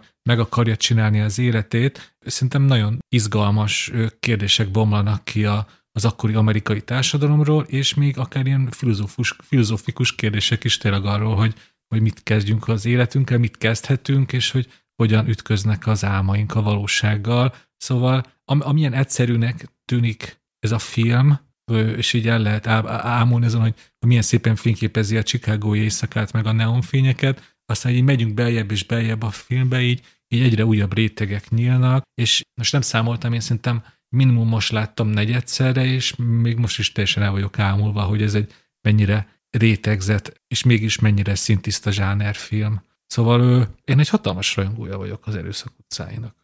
Én is, tehát most nem, nem akartam bármiféle olyasmit állítani, hogy ez a film akármennyire felszínes lenne, pont arra akartam példának hozni, hogy, hogy ugye beszéltünk itt az előbb arról, hogy milyen fontos, hogyha megvannak ezek a karakterek rendesen írva és körbe vannak járva. Hát szerintem ez, ez egy ilyen mesteri példája annak, hogy, hogy hogy lehet egy nagyon egyszerű zsáner történetet nagyon durván elmélyíteni, és hogy itt tényleg arról van szó, ez, ez is egy két órás film, és ebből is azért az akciók száma az viszonylag kevés, nagyon sok időt töltünk a figurával és a, a figura barátnőjével, az ellenfeleivel, stb. És így nagyon-nagyon a mélyre ásunk ennek, és tényleg nagyon rétegzett ez a film. Szerintem ebből tényleg nagyon sok fajta olvasatot bele lehet tenni, attól függően, hogy éppen mire fókuszálsz, vagy mi, mi érdekel. Ami én is azt hiszem talán negyedjére láttam, és én nem emlékeztem arra, hogy, hogy számomra ez nagyon izgalmas, hogy van egy ilyen nagyon erős törés a filmben, ugye nagyjából másfél óránál, ugye amikor lezajlik a, a sikeres laplás, és akkor onnan elvileg elvileg ahol véget érne a film, ott beindul egy ilyen másik vége, és ez egy nagyon, nagyon izgalmas, ilyen nagyon keserédes, keserű valami. Ami... Hát ugye az muszáj, hogy bejöjjön, mert hogy a fő konfliktus az az lehetne, hogy mi történik a rablásnál, és ugye a helysz filmeknél esetek többségében ugye az a sztori, hogy fölvázolják, hogy hogy fog lezajlani a rablás, és utána nem úgy zajlik le, mert valami közbe jön. Igen.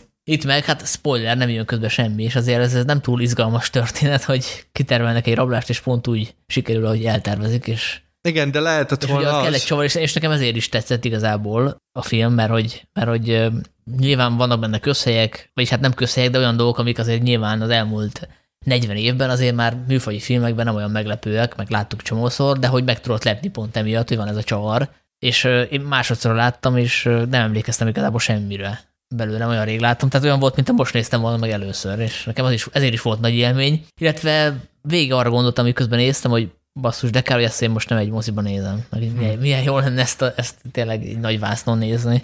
Hát csak, csak Felújított hogy, verzióban. Csak hogy te milyen jó lett ezt moziban nézni, hogy ezeket a, a éjszakai városnak a kékjeiről már beszéltünk, a neonfényekről beszéltünk, de például ugye a helyszti jelenetekben általában ilyen, ilyen izzó vasudakkal törnek át ugye, ilyen több tíz centiméteres acéllapokat ugye a széfnél, ezeket is ilyen fantasztikus, izgalmasan tudja fényképezni Michael Mann és az operatőre. Szinte a szemükbe, szemünkbe szikráznak azok a, hát a, a szikrák, ugye szóismétlés. Kígyóznak a kígyó. Így van, pontosan. És itt tényleg, hogy ugye egy heist filmnél az egy alapvető elvárás, hogy, hogy ezeket a sokszor perceken keresztül párbeszéd nélküli betöréseket visszafolytott figyelemmel és hatalmas feszültséggel együtt nézhessük, és, e, e, ezt az elvárást például az erőszak utcái ugye maradéktalanul teljesíti. Mert van ebben egyfajta ilyen realizmus, hogy ugye amiket látunk, az nagyjából megfelel annak, ami valóságban is történik egy ilyen rablásnál. Tehát amikor azt látjuk, hogy lángvágóval neki mennek a,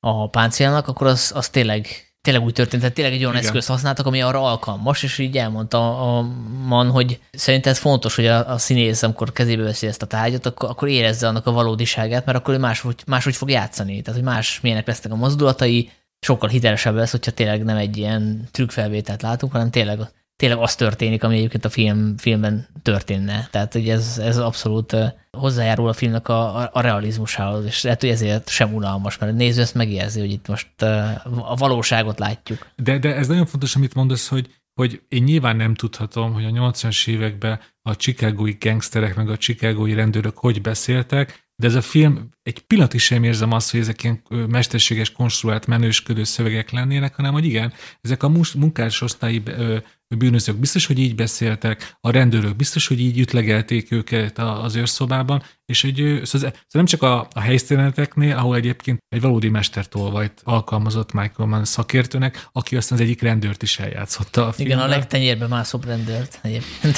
Szóval, szóval sok minden miatt lehet dicsérni ezt a filmet, de, de például ez a hitelesség, ez ott van az első háromba, pontosabban a hitelesség illúziója, mert ugye valójában nem tudhatom, de például itt mindig így egyszerűen lenyűgözve hallgattam a James Caan-nak a, a, a szövegeit, a, a fellépését, hogy igen, egy, egy ilyen börtönviselt munkásosztálybeli tróger, aki nagyon büszke magára, meg arra, amit elért, és pontosan tudja az élető, hogy mit akar, az kb. így viselkedhet. Így törheti rá az ajtót arra a pöffeszkedő vállalkozóra, aki átverte őt. Szóval végig azt éreztem, hogy úristen, ő, mint hogyha Szóval azt az illúziót adta, mint hogyha egy dokumentumfilmet néznék, és ez nagyon erős, akkor most megszegem a foga, fogadalmamat. Ugye a szürke emberben mindig azt éreztem, hogy, hogy ezek a keménykedő szövegek olyan, mint hogyha egy 13 éves gyerek írta volna a kertvárosban a komputerén. Itt meg azt éreztem, hogy, hogy itt a, kb. a Michael Mann elment a börtönbe, és így felvételeket készített ő, ő rabokkal, meg valódi bűnözőkkel.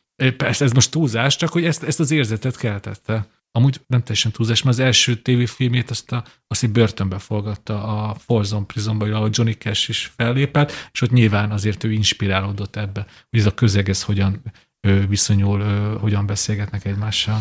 Ja, igen, azt nem mondtuk, hogy gyakorlatilag ez a debütáló filmje. Nyilván már volt egy másik film, ez tévéfilm volt, de az első mozifilmje, és hát ahhoz képest szerintem ahhoz képest is zseniális. Tehát nem látszik meg ezen, hogy ez egy idézőjelben kezdő rendezőnek a filmje. Egyébként a Man olyat is nyilatkozott, hogy ő neki az volt a, szokása, hogy a, még a filmkészítés előtt ő gyakorlatilag fejben forgatott, tehát hogy járta az utcákat, nézte a hidakat, mert hogy nála mindig ugye az az érdekes, hogy hogyan tudja a, a természeti környezetet a városi környezete egybe komponálni. Tehát hogy így, így készült fel a filmre, hogy, hogy megfigyelte nagyon hosszú ideig a, a várost, hogy hogyan, hogyan lélegzik, meg hogyan, hogyan él. Meg általában nagyon komoly összegeket költöttek el vízre, mert hogy locsolni kellett az utakat folyamatosan, hogy, hogy ilyen nagyon, nagyon szépen, szépen csillogjanak. Igen, igen, igen, igen. Az a kérdés sem, nem tudom, ezt tudjátok-e, hogy látta valahonnan, vagy, vagy ez az ő találmánya volt, hogy nem tudom, emlékeztek-e filmekre, amik ezzel az eszközzel éltek. Gondolom a noir filmek az egy csak, Hát igen, hát azt figyelj, nagyon ezzel. sok olyan, ugye olyan ilyen városi jelenet van, amikor nyilván gondolom esett az eső, és hát ez, ez elég adja magát, hogy a városi fények a csillogó aszfalton néznek ki a legjobban, fekete-fehérben is, szóval ez azért nem, a, nem az ő találmánya, de ö, nyilván itt ki van maxolva ez, a, ez az esztétika. Ugye van egy jelenet, amikor a, csak azt látod, hogy a motorháztetőn tükröződnek, a, ahogy megy az autó, tükröződnek a, a neonfények az utca két oldaláról, szóval ezek azért így nagyon...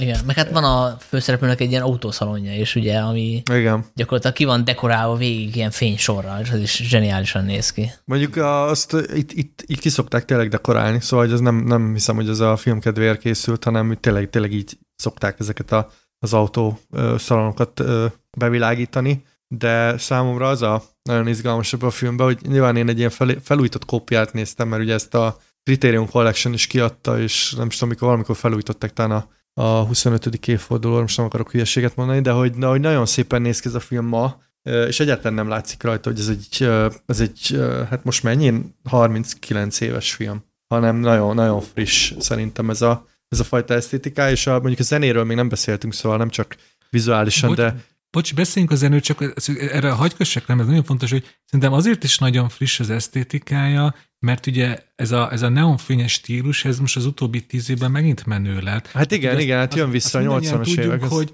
hogy, és talán így lehet ezt regeciben ajánlani ezt a filmet, hogy, hogy aki szereti a Drive-ot, az nézze meg a FIFA-t, mert kb. Nicholas Winding Refn a trükkének 50%-át a, az erőszak utcaiból leste el, és aztán azért lett olyan nagy remek mű a, a Drive, mert azért elég sokszor pörgette ahhoz a FIFA-t, azt, azt az elég nyilvánvaló, és aztán persze azt is aztán elkezdték másolni, és akkor elkészült a másolat, másolata is többször. De hogy a zene, bocsánat. Ja nem, csak ennyi, igen, tehát ennek a filmnek azért tényleg nagy hatása volt, tehát hogy ezt nyilván többen, többen másolták, meg, meg, meg ez az esztétika, de, de a, a zenére akartam még kitérni, hogy ez mai mai füllel, ez a, ugye egy ilyen nagyon erőteljes szinti zenéje van, ugye a Tangerine Dream nevű, azt hiszem ők ilyen német szinti pop zenekar. Igen, és azt hiszem ez volt a második zenéjük, az első a Blade Runner. Igen. Nem, a Blade Runner-t azt Vangelis csinálta. A Vangelis. De bocsánat, akkor ki volt a... Uh, mindjárt megnézzük. A majdnem biztos hogy ez a második volt, csak nem tudom, ki volt az első.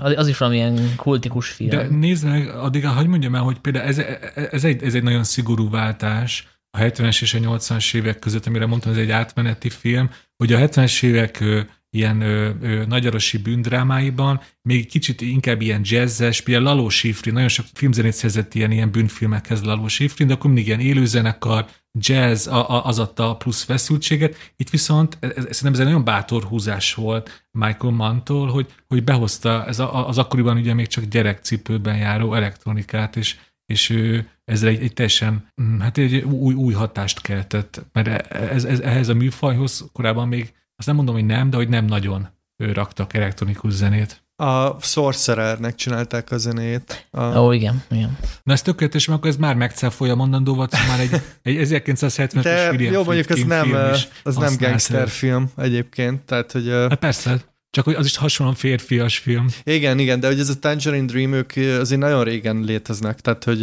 ugye ez egy 81-es film, de ők már a 60-as években is tolták, és igazából ilyen úttörői ennek a, hát nem is tudom, elektronikus zenének. Szóval, hogy ma nem tűnik olyan furának, bár én mondjuk fölkaptam rá a fejemet, és én nem szoktam észrevenni a, a filmzenét, csak akkor, hogy egy picit kilóg, akár jó, akár rossz értelemben, szóval nekem így feltűnt, és így utána néztem egy interjút a Mannal, és ő elmondta, hogy ez mondjuk nem mostani um, interjú volt, hanem lehet, hogy amikor a Criterion-os Collection megjelent, szóval, hogy, hogy igazából még most sem biztos benne, hogy jó választás volt a Tangerine Dream, mert hogy tényleg annyira annyira egy avantgárd dolog volt, Igen. És szerintem jó választás volt, csak tök, tök, tök fura, volt. hogy ő, ő még nem biztos benne igazából, mert azt hiszem, hogy annak idején azért ez kapott kritikákat, ez a fajta zeneválasztás, hát, talán. Biztos vagyok benne, mint minden ilyen merész újítás, ez biztos nem, nem minden embernek feküdt jól. Hát ahogy mondtam, hogy egy ilyen nagyvárosi zsarufilmhez, tolvajfilmhez ö, nagyon sokáig Hollywoodban nem ilyen fajta zene dukált. Szerintem azért jó ez a filmzene hozzá, mert hogy ugye tényleg ez a, van egy ilyen ipari hangulat, ugye ezekkel a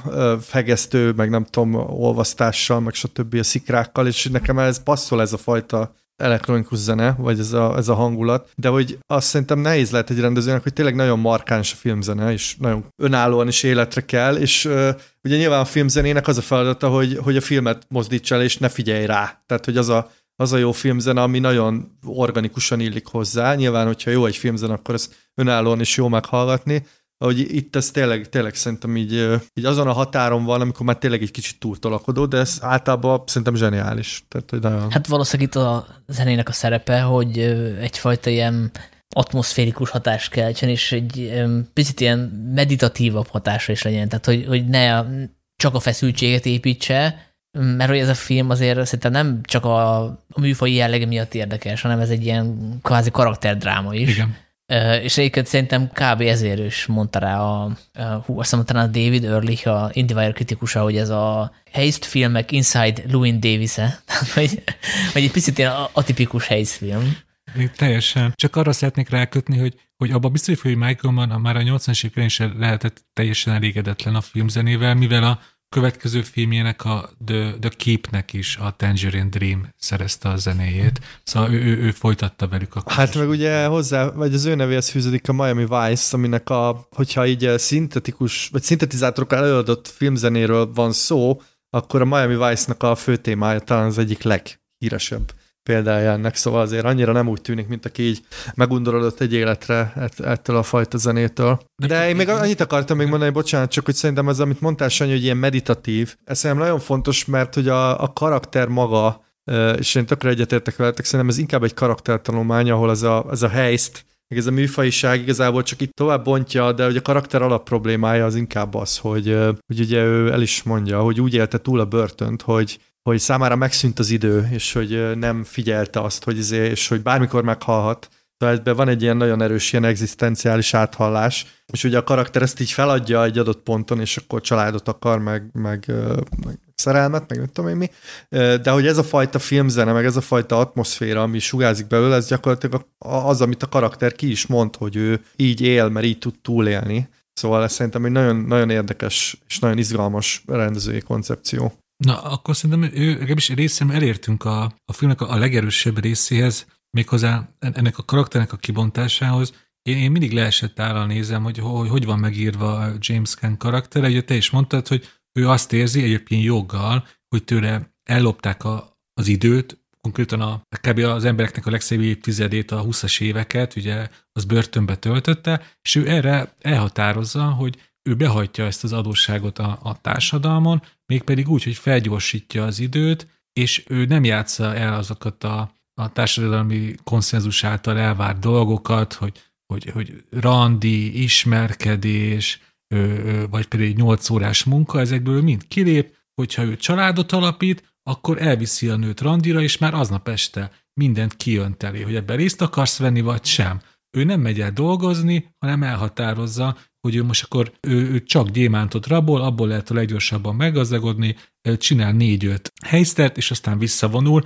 Magyarul felpörgeti a saját idejét, hogy behozza az elmaradását, és az egészben szerintem az a, a legironikusabb, hogy ő egy ilyen, hát az az a tradicionális amerikai hős, aki nagyon büszke a függetlenségére, hogy ő önmagát megcsinálta, az álma viszont a lehető legpolgáribb, legközönségesebb álom, ugye, hogy, hogy amerikai külvárosban legyen egy nagy kertje, nagy háza családdal. Nekem tökre tetszik ez az ellentmondás benne, hogy ő, ő egy ilyen független nagy egyéniség, de valójában arra vár, mint mondjuk nem tudom, az Amerikának a döntő többsége. Nekem nagyon, nagyon tetszik a filmnek ez a, ahogy, ahogy, ő, ahogy valaki a rendszeren kívülről is arról álmodik, hogy meglegyen neki ez a tipikus amerikai álom, és ugye ennek a csapdáját is bemutatja, hogy attól fogva, hogy van tulajdonod, felelősséget tartozol másoknak, mások felé, onnantól kezdve egy sebezhető ember vagy, és a függetlenséged nem létezik tovább. Na, szóval nagyon tetszenek ezek az ellentét párok, és az, hogy, hogy hogyan vált át szépen tragédiává az ő szépen kidolgozott élet célja, ahogy így indul, megy a célja felé, és hogyan vált át tragédiába, ahogy a, ahogy a függetlensége ezzel párhuzamosan szép lassan felszámolódik. Ez engem mindig meghat nek a karakternek a drámája. Én egy kicsit ezt így máshogy ö, fordítottam le magamnak. Én úgy értelmeztem, hogy ő nem azért független, meg nem azért ilyen magányos, mert hogy ez, a, ez ilyen vagány, hanem ez az egyetlen módja annak, hogy, hogy boldoguljon és túléljen. És ő valójában tényleg a, erre a nagyon közhelyes amerikai álomra vágyik, ugye olyan szinten, hogy ez tartja benne a lelket. Tehát, hogy a, ugye ez kiderül, hogy a, ez, er, erről már a börtönben is álmodott, vagy álmodozott. Igen. És, hát összerakta azt a kis nagyon naív, nagyon gyermeki fotót. Gyermeki fotót, és hogy ez is vicces, hogy egy ilyen nagyon gyermeki módon fogja ezt fel, de hogy a, érdekes, hogy a cím ugye az, hogy The Thief, szóval ezért én nem szeretem az Erőszak utcái című magyar címet, mert hogy elveszik a lényeg, mert hogy ugye itt arról van szó, hogy őt is meglopták, ugye elloptak tőle tíz évet, ráadásul pont a azt ki is mondja, hogy a 20-30-as éveit lopták el, szóval a, amikor tényleg ezen átmész ezeken a fázisokon, hogy nem tudom, első munkahely, kuporgatod a pénzed, randizgatsz, ezért, stb. De, de hogy ő is megpróbálja ezt visszalopni. Tehát, hogy ő azért lop igazából, hogy, hogy ezt a gyerek, házasság, nem tudom, családi ház, ezt, ezt minél gyorsabban.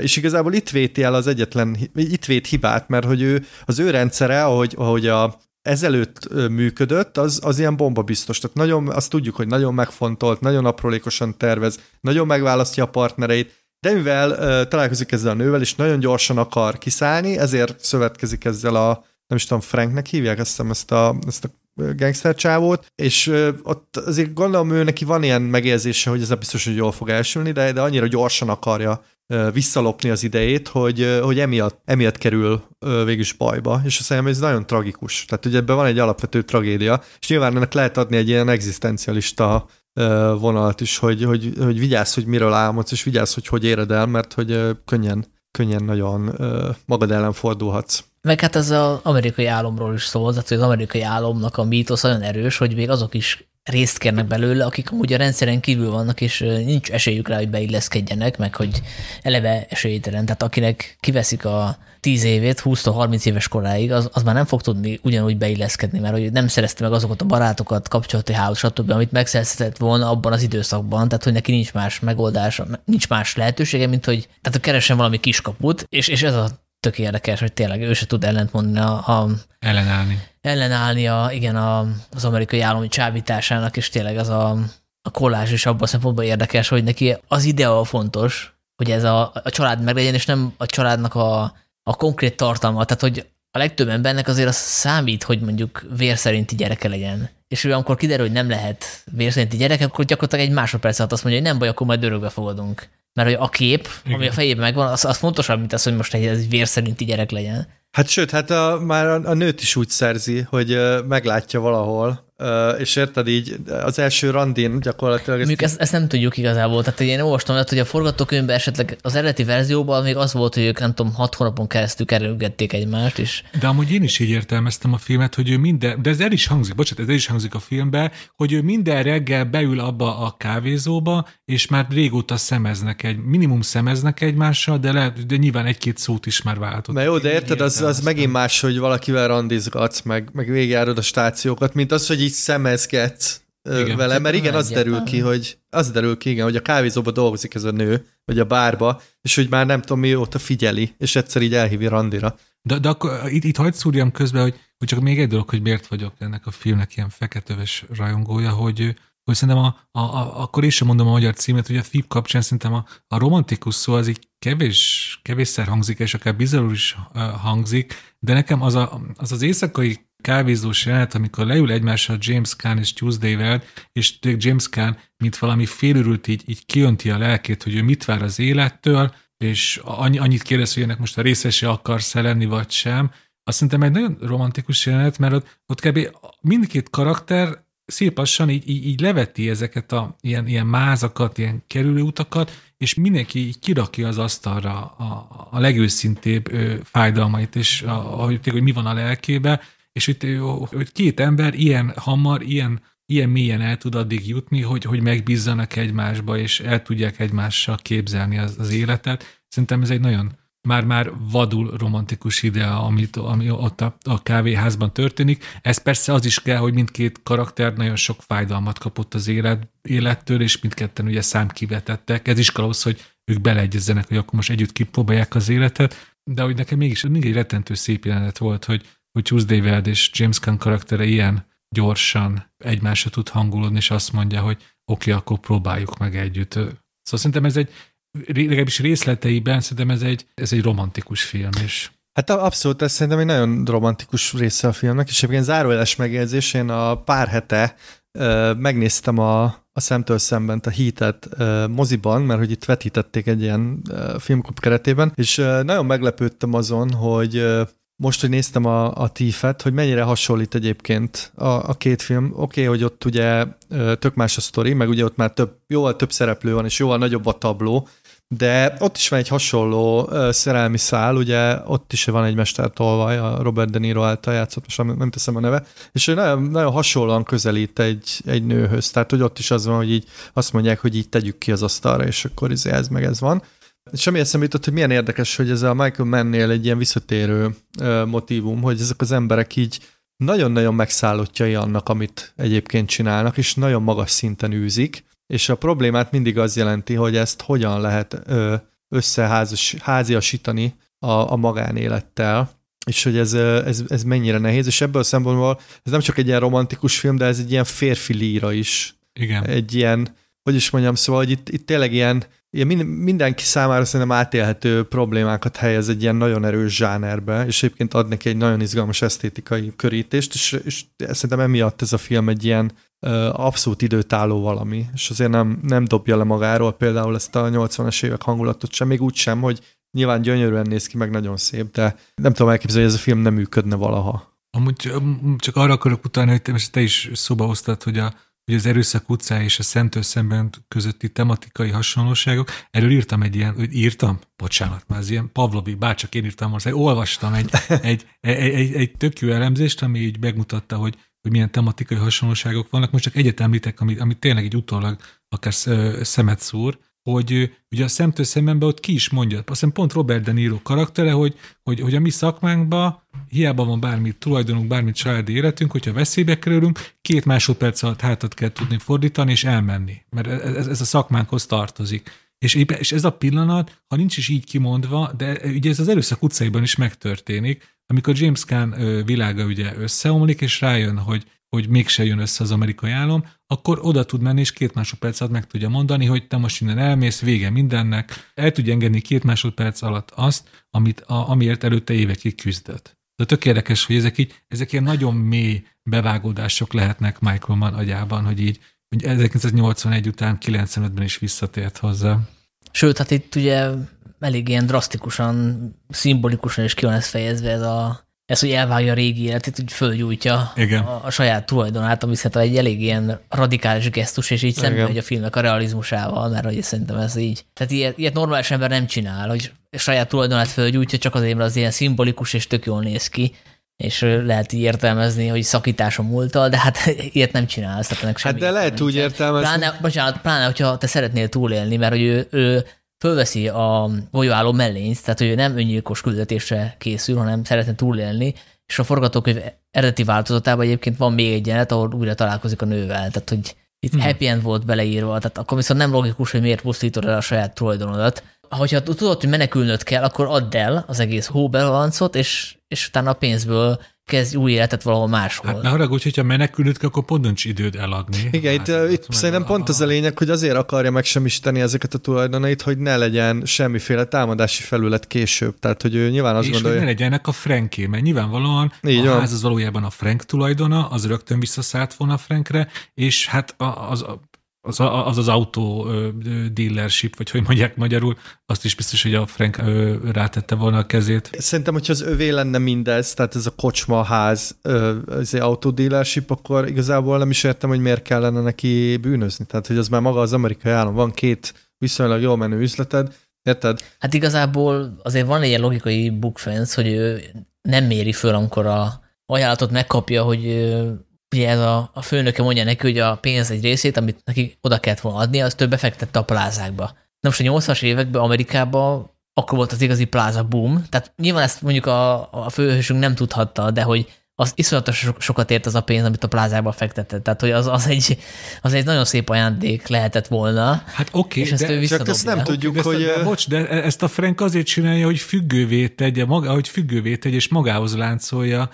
Na jó, hogy hívják James Gunn karaktert, mert most már mindig elfelejtem. Szóval őt, és nyilvánvalóan ez neki, akinek a függetlensége mindennél előrébb való, ezt egy csalásnak, ér, egy becsapásnak éri meg, és szerintem teljesen jogosan. Mert nyilvánvalóan, nyilvánvalóak Franknek a hátsó szándékai. Hát meg ugye ő egy, ő egy egyszerű ember, tehát neki, hogyha nincs a kezébe a pénz, akkor az a pénz nem létezik. Tehát most az, hogy azt mondják, hogy én egyébként befektettem a pénzedet, nyugi, ez becsület szavam, szóval ez szerintem valahol érthető, hogy ez Amúgy én, nem... én ezt is nagyon szeretem a, a főhősben, hogy, hogy annyira világosak és egyszerűek és egyértelműek az elvei, és ny- nyilván e- e- ez is hozza a tragédiáját, hogy, hogy, ezek, hogy, hogy ilyen szigorú elvek szint egyszerűen nem lehet élni egy kapitalista Amerikában, ahogy azt ő elképzeli. Ugye e- van is ilyen gúgyos megjegyzése a Franknek, hogy hát akkor lép be a szakszervezetbe, szóval így kö- könnyen támadható az, az, az, ő elvi készlete, de mégis tök-tök, ez, éppen ez is romantikus, ha már ennél azt tartunk, ahogy ő, ő, ő, ő az akkor- életre gondol. Tehát akkor jól látom, Dénes, hogy benned nincsen semmifajta ilyen ö, 2022-es ö, ö, nézőponta, legalábbis ilyen távolságtartás a karakterrel szemben. Tehát, hogy gyakorlatilag elrabol egy nőt, akarat ellenére betuszkolja egy autóba, amit te romantikusnak tartod, Arra, vagy én azt mondtam, hogy ideali- idealizálsz egy bűnözőt, Sanyi, nagyon, de gyakorlatilag a toxikus maximalitásnak emelsz most egy ilyen ö, Nagyon tetszik, amit- oltárt. Nagyon tetszik, amit mondasz, Sanyi. Én ezért használtam a részében romantikus kifejezést erre a filmre, és igen, valóban, amikor a Blues kocsmából kiráncigálja a Tuesday Welder, ott konkrétan így felgyújt egy lámpa a fejembe, hogyha egyszer készül remake a Thiefből, ezt a jelenetet át fogják írni, mert tényleg így egy, egy ilyen kvázi emberrablást nézünk végig ott a filmbe, de ez is, ez is a karakter része. Ő, ő egy ilyen kemény munkásosztálybeli ember, a, a, aki az áruházban nevelkedett, egy ilyen, egy ilyen őserő, akinek van egy, van egy ilyen brutális oldala. Azért Harrison Ford is taszigálta a nőket rendesen, szóval, hogyha visszaemlékeztek. Csak hogy visszakössünk a Patriot Games-et, tehát uh, van Solo is, Indiana Jones is, sőt a, a Descartes is falhoz tapasztotta a nőket, és egyébként ilyen erőszakos volt. Csak annyit akartam én mondani, hogy frankeztük a maffia főnököt, akinek a neve egyébként Leo, és hogy kérdeztétek, hogy hogy hívják egyébként James Caan karakterét, hát nem találtok ki, Frank.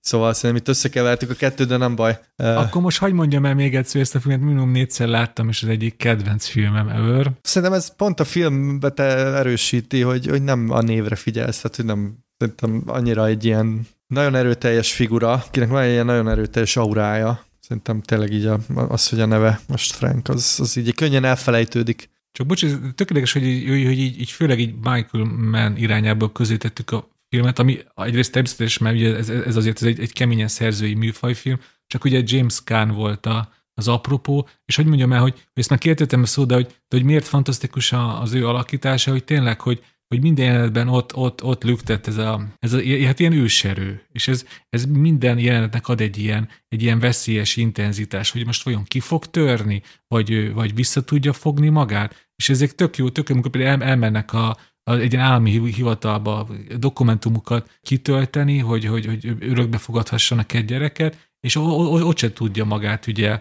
korlátok köré szorítani, és ez a tök érdekes, hogy, hogy ott, ott, ott már Tuesday Weld érzi magát mellette, ugye kényelmetlenül, hogy, hogy van nekem egy, egy férjem, aki, aki egyszerűen képtelen viselkedni. De úgy, hogy igazából jogos a haragja, és aztán ezt a végén szerintem a, a nő is belátja, aztán belekorol a férfiba, és aztán büszkén vonulnak ki onnan a hivatalból, csak hogy mindig van egy ilyen kettősség a karakterbe, ami egyébként szerintem rokonítható egy másik híres James Gunn karakterrel, ugye Sony-val a keresztapából, csak amíg Sony, ő aztán tényleg sose tudott viselkedni, és a forró fejűsége volt ugye a veszte, de ő, addig ez, ez már egy céltudatosabb változata Sony-nak, aki tényleg csak ritkában önti el a, a, a, a fejét, és emiatt is tud ugye jó, jó mestertolvaj lenni, de mégiscsak ott van benne ez, a, ez az energia, amit egyszerűen néha csak ki kell magából engednie.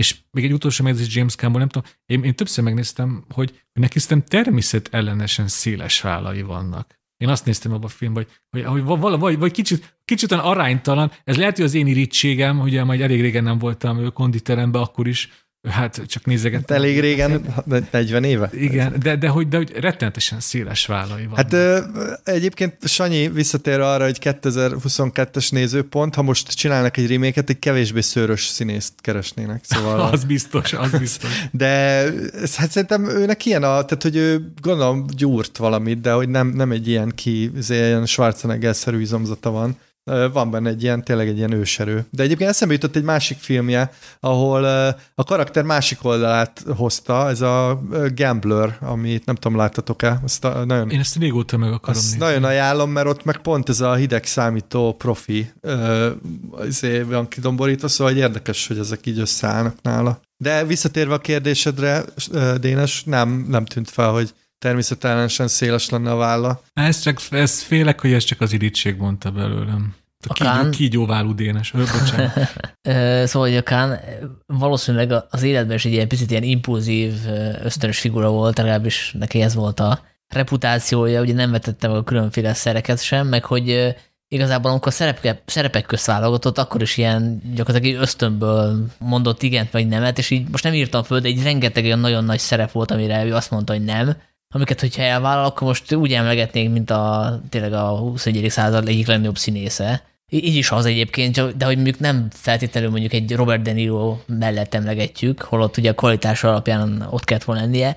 És ugye nekem is nagyon tetszett az alakítás, hogy mennyire intenzív, és, és igazából még az is belefért, hogy ő egy picit ki is lógott ebből a filmből, abból a szempontból, hogy ő a filmnek a realizmusával egy picit szembe ment. Tehát, hogy szerintem néha, mint, mint hogyha ilyen picit ilyen már-már túljátszotta volna ilyen színpadszerűen például, amit említettél te is a, a, az örökbefogadási hivatalban. Tehát, hogy szerintem ott is egy picit talán túl drámai hmm. ahhoz képest, amit mondjuk elvárnánk egy idézőjelben realista filmtől, de hogy olyan intenzitással tolja ezt a, ezt a fajta ösztönös ilyen kiszámíthatatlan figurát, hogy, hogy belefért, tehát hogy nekem nem, nem, nem volt zavaró. Tehát, hogy elfogadtam, hogy, hogy ez a figura ilyen, és neki ez, ez tök jól áll, és elhittem, elhittem, hogy van egy ilyen ember, aki így beszél mert hogy tényleg itt egy, egy ilyen börtönviselt embert látunk, aki nagyon, nagyon um, intellektuálisan reflektál egyébként arra az ő helyzetére, tehát hogy ahogy összegzi a saját helyzetét, hogy hol tart az életben, az egy picit, picit kifinomultabb, mint hogy elválna az ember egy gangstertől.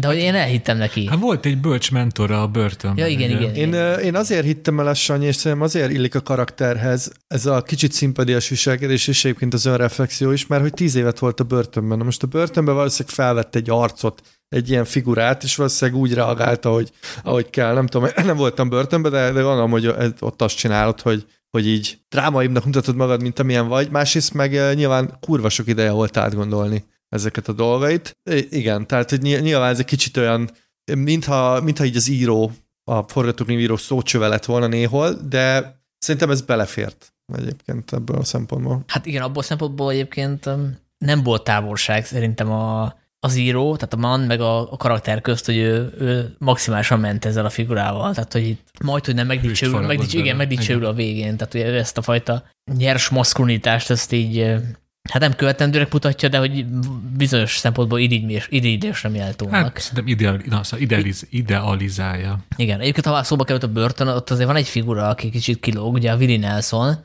akit én például nem ismerek annyira, mint zenészt. Azt tudom, hogy, hogy ő kicsoda, meg ugye legendás státusz, de inkább a különféle showműsorokból ismerem, ahol ugye arról híres, hogy ő iszonyatosan sok marihuánát fogyaszt. Tehát ő ilyen civil figura, aki, akiből tényleg a 80-as években próbáltak ilyen színészt faragni, egy ilyen sztárt, és ugye akkoriban a két legnagyobb név a James Caan volt, meg a Will Nelson ebben a filmben, mert ugye a Michael Mann még senki, senki volt, és ő velük adták el, és, és amikor néztem a filmet, akkor bennem nem volt az, hogy hoppá, most a Will Nelson majd valamikor fel fog bukkanni, de úgy egyből feltűnt, hogy basszus, ez az ember egy picit kilóg. Ugye pár jelenete van, csak ugye börtönbe látjuk egyszer, meg egyszer kórházi ágyon, de hogy neki nagyon ilyen civil feje van, tehát hogy ahogy így hát meg nem is néz bele a kamerába, hogy nagyon ilyen áthatóan, nekem az egy picit ilyen sok, ahogy kilóg onnan, tehát lehet, hogy azt a Michael Mann a producerek kérésére tette bele, hogy mert hogy kellett egy sztár is a filmben, vagy hát kettő. E, ez csak egy gyors megjegyzés, hogy a női főszereplő, a Tuesday Weld játsza, ő, ő, ő, ő, hát neki volt egy ilyen szomorú karrier hullámzása, ugye a 60-as években indult, és ő, ő tényleg próbálták ilyen következő nagy hollywoodi sztárnak beállítani. Például a Pretty Poison című film az fantasztikus, egy ilyen manipulatív, fiatal vidéki lányt játszik a közújaik közé, ő csavarja Anthony Perkins, volt egy film, Steve mcqueen a Cincinnati Kid, de szépen lassan ment felfele a karrierje, de aztán ugye jött a 70-es évek, már nem emlékszem pontosan, de szerintem ő is inkább ilyen, ilyen balhés évek következtek az életébe, és akkor ő, ő se hozta ki magába ezt a sztárságot, de hogy ő, is egyébként egy rendkívül tehetséges színésznő, és, és ez egy komoly visszatérés volt a pályáján a FIF, és ezért is érdemes a filmet megnézni, és aztán kicsit kutakodni, hogy még Tuesday-től mi ez van a kedvez megnézni, mert vannak neki is még tök jó filmjei, például a Pretty Poison, ami nagy kedvencem. Még valami? Ez, ez inkább csak egy ilyen, egy ilyen gondolatkísérlet, de hogy akinek nagyon tetszett a Thief, és már túl sokszor látta a Drive-ot, annak én tökre ajánlom, hogy utána rögtön nézze meg a, a Battle Rocket-et Wes Anderson-tól, és próbálja meg azt a filmet úgy nézni, hogy mi lenne a, a Frank Carey, a James, James Caan karakterével, hogyha csoda folytán megérni az öregkort, mint kb. úgy képzelem el, hogy az hogy az, az idős seftes gangstert játsza a Battle Rocketban, a, a nem tudom, emlékeztek-e arra a Wes Anderson filmre? Igen, igen, igen. Hát ez Wes Andersonnak az első filmje. Igen. És ugye ő, ő, ő, ő ott egy ilyen, egy ilyen gangster példaképet játszik, akinek ugye minden szavát issza a, a, az Owen Wilsonnak a naív kezdőbűnözője, és ezzel, ezzel aztán ugye vissza is él James Gunn karaktere, de szerintem egy ilyen tök jó, tök jó folytatása lehet, hogy vajon hogyan öregedhet meg egy ilyen ember, ami, hát általában az ilyen emberek ugye meghalnak, de hogyha mégsem, akkor kb. ez lehet a sorsuk, mint ott abba, abban a Texasban játszódó szuper. Akkor én is hagyjaljak egyet, hogy akinek tetszett az erőszak utcája, az nézze meg a Le Samurai, a Samurai című ö, filmet, ami Jean-Pierre Melville-nek egy, ö, hát nem is tudom mi a jó szó rá, talán noir, krimi, és Ellen Dolon játszik egy ilyen elég hasonló ö, magányos hőst, és szerintem annak is nagyon-nagyon jó a hangulata. Hát akkor köszönjük James Caan, hogy voltál, és én most én még ezt a Gamblert most végre bepótolom. Azt ajánlom mindenképp. Egyébként most nézegettem, hogy mi, mikre mondott nemet, ez tényleg elég ö, erős lista. Na mondjad. Ö, nemet mondott a Supermanre, az Apokalipszis mostra, a Blade Runnerre. A Supermanre azért mondott nemet, mert nem akart köpenyt húzni. Az Apokalipszis mostra azért mondott nemet, mert hogy Coppola 16 hetet ígért neki a dzsungelbe, és az nem volt kedve. Nemet mondott a francia kapcsolatra, a szállakakuk fészkére, a harmadik típusú találkozásokra, a Kramer kontra Kramerre, ami most már nem egy ilyen magas helyzet, de az hiszem a, akkoriban egy ilyen kurva siker volt. Oscar, Oscar díjak is jött. Igen, igen. A Love Story-ra is. Szóval igen, azért itt a 70-es évek közepén igen, eléggé megszórta. De csak az azért az nagyon fontos, hogy itt azért legyen egy olyan, ezt azért csillagozzuk meg, hogy hogy ennek azért szerintem ezt nem kell ilyen százszázalékos ténynek most elkönyvelni, mert az is lehet, hogy elment a castingra, ott történt valami, aztán elment, aztán később így mesélte. Most nem akarom bántani James Caan, csak hogy azért az emlékezet az néha meg tudja tréfálni. Meg ez ember. nehéz, hogy most izé nemet mondott valamire, szóval most nem tudjuk, hogy milyen stációban, vagy milyen stá... igen, igen. szóval ez így tök jól hangzik meg minden. De egyébként így is szerintem elég impozáns a, a filmográfiája. Persze, hogyha ennek a fele igaz, már akkor hűha. Igen, meg hát Szóval azért voltak itt nagyon jó filmjei, szóval én nagyon szeretem például a, a nem is tudom mi annak a magyar címe, a Misery, az a Stephen King regényből, amikor tortúra. Egy tortúra. Szóval az is kurva jó, meg, meg itt lehetne sorolni, és azért elég, tehát a 60-as évek elejétől még, még a 2010-es évek közepéig aktív volt, szóval ez egy elég komoly karrier azért. Akkor miatt még teljesen bevágnak, még egy film jutott eszembe, hogy az egyik legkorábbi szerepe is tök jó, az Eldorado című westernben John Wayne-nel, ami a Rio Bravo-nak egy ilyen nem hivatalos remake ugye Howard Hawks újra, újra forgatta a saját filmét, abba is tök jó, és aztán azért érdemes megnézni, mert ott tényleg ilyen, ilyen, ilyen, ilyen valószerűtlen, fia, valószerűtlenül fiatal még. Kán. Én, én, én úgy képzelném, hogyha egy egyszer találkoztam volna vele, hogy te csak akkor szólalok meg, hogyha ő megszólít, és ilyen vigyázban állok, hogy nehogy belém kössön. Szóval biztos, hogy szerintem biztos, hogy ilyen nagyon határozott, akár félelemkeltő fellépése lehetett.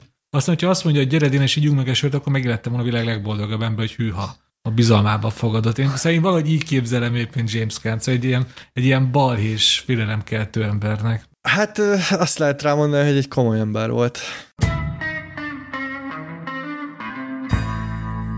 És akkor folytatódik a Cohen sorozatunk a 2009-ben bemutatott egy komoly emberrel, és hát látszik, hogy milyen régóta toljuk ezt a podcast bizniszt, mert hogy szerintem most fordul elő először, hogy egy filmmel már másodszorra foglalkozunk, mert hogy a Serious Man az már volt egyszer téma, volt egy olyan adásunk, ahol mindenki elhozta az egyik kedvenc filmjét, és akkor Zoli delegálta a, a Koenéknek ezt a filmért, úgyhogy bennem az is fölmerült, hogy azt a, azt a adás részletet bevágjuk majd ide, de aztán elvetettem, mert hogy itt most azért összefüggésében nézzük a Koené életművet, és, és szerintem más most kitárgyalni ezt a filmet, hogy láttuk az előző filmeket, és még friss az élmény, és ahhoz viszonyítjuk, mint hogyha csak úgy a... Meg uh, szerintem a másik dolog, mindenkinek ajánlom azt az adást, mert egy tök jó adás, csak hogy ott ugye ilyen személyes vonalról indulva beszélgettünk a, a, a filmekről, és ilyen nagyon izgalmas megfejtések voltak a, a komoly emberrel kapcsolatban, de nem igazán a Cohen életműbe helyeztük, vagy nem is igazán a Cohenékhez, hanem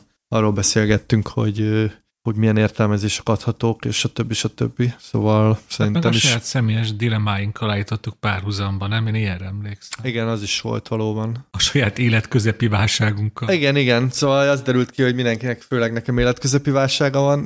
Nekem ezek szerint azóta is, mert most is nagyon tetszett ez a film, de nyilván most szerintem mindig izgalmas újra nézni. Különösen ilyen jó filmeket. Engem az lepett meg, hogy mennyire mennyire más dolgokra figyeltem, most én már elég sokat gyára láttam, de mindig találok benne új dolgokat.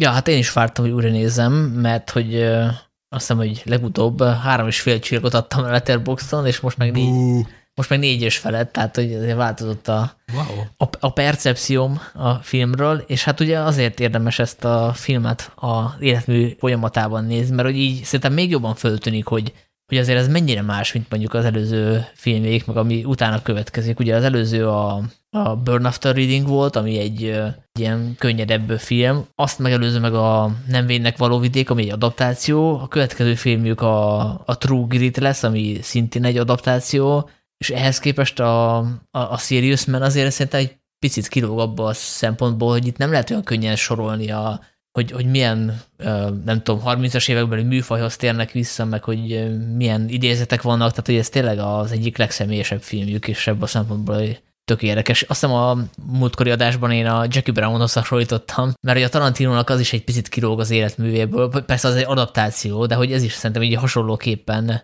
érdekes anomália, bár mondjuk a Inside Louis Davis az pont ugyanez a vonulat, tehát hogy majd később visszatérnek ez a picit személyesebb vonalhoz, de hát itt tényleg arról van szó, hogy, a, hogy akkor játszódik a film, amikor ők felnőttek, tehát a 60-as években, ugyanott, ahol, ahol ők is gyerekek voltak, Minnesota-ban, tehát hogy valószínűleg ez egy picit ilyen árszpolitika-szerű film, és amit lehet kapcsolni ahhoz a dilemmához, hogy a kolnék akkor igazából most nihilisták vagy fatalisták-e, és tök jól kommentálja ezt a, ezt a dilemmát. Szóval ez egy ízigvérig Cohen film, de mégis egy picit uh, talán kilóg az életműből. Hát a személyessége miatt mindenképp kilóg, ugye ők azért nem, nem, nem azok az ilyen klasszikus értelmen vett szerzők, hogy, hogy így a saját, nem tudom, életüket viszik a vászonra, meg a saját uh, sorsukat, de itt ugye nagyon hangsúlyos több kapcsolódási pont van a valódi gyerekkorukhoz, és egyébként ennyibe tök izgalmas volt most újra nézni, mert hogy most pont egy ilyen hullám van, amikor ugye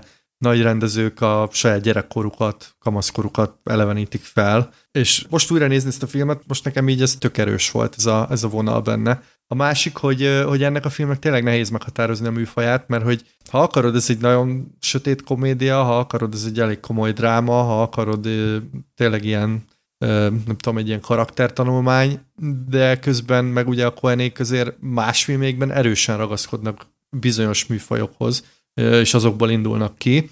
Úgyhogy ez, ez egy ilyen, hát nem is tudom, szóval, hogy így ilyen, egyszerre nekem ilyen összegzése is egyébként a, tényleg a Koenék filozófiájának, másrészt meg mintha egy ilyen, tök egy ilyen szünetet tartottak volna abba, hogy most akkor ilyen járjuk sorba a műfajokat, és, és itt egy ilyen, egy ilyen örömjátéknak is tűnik egyszerre. Igen, de egyébként nem klasszikus önéletrajzi film, abból a szempontból ugye a nézőpont karakter az nem a gyerek, mert ugye van egy ilyen kamasz gyerek is, és adná magát, hogy, hogy az legyen a, az ő nézőpontjuk, de hát nem ő az, hanem az apjuk, a, akit a Michael Stuhlbarg alakít, tehát hogy itt azért nyilván benne vannak a saját személyes élményeik, tehát hogy milyen, egy, milyen felnőn egy zsidó családban, meg egy Héber iskolába járni, meg barmicvozni, tehát hogy ez benne van, de hogy mégiscsak az apa a főszereplő, aki egy, egyfajta ilyen életközepi válságot él át. Ugye arról szól a történet, hogy van egy fizikatanár, akinek egyszer csak bejelenti a felesége, hogy szeretne elválni, mert összejött valaki mással. Közben megpróbálják megvesztegetni az iskolában az egyik diákja, ami benne egy ilyen morális válságot okoz,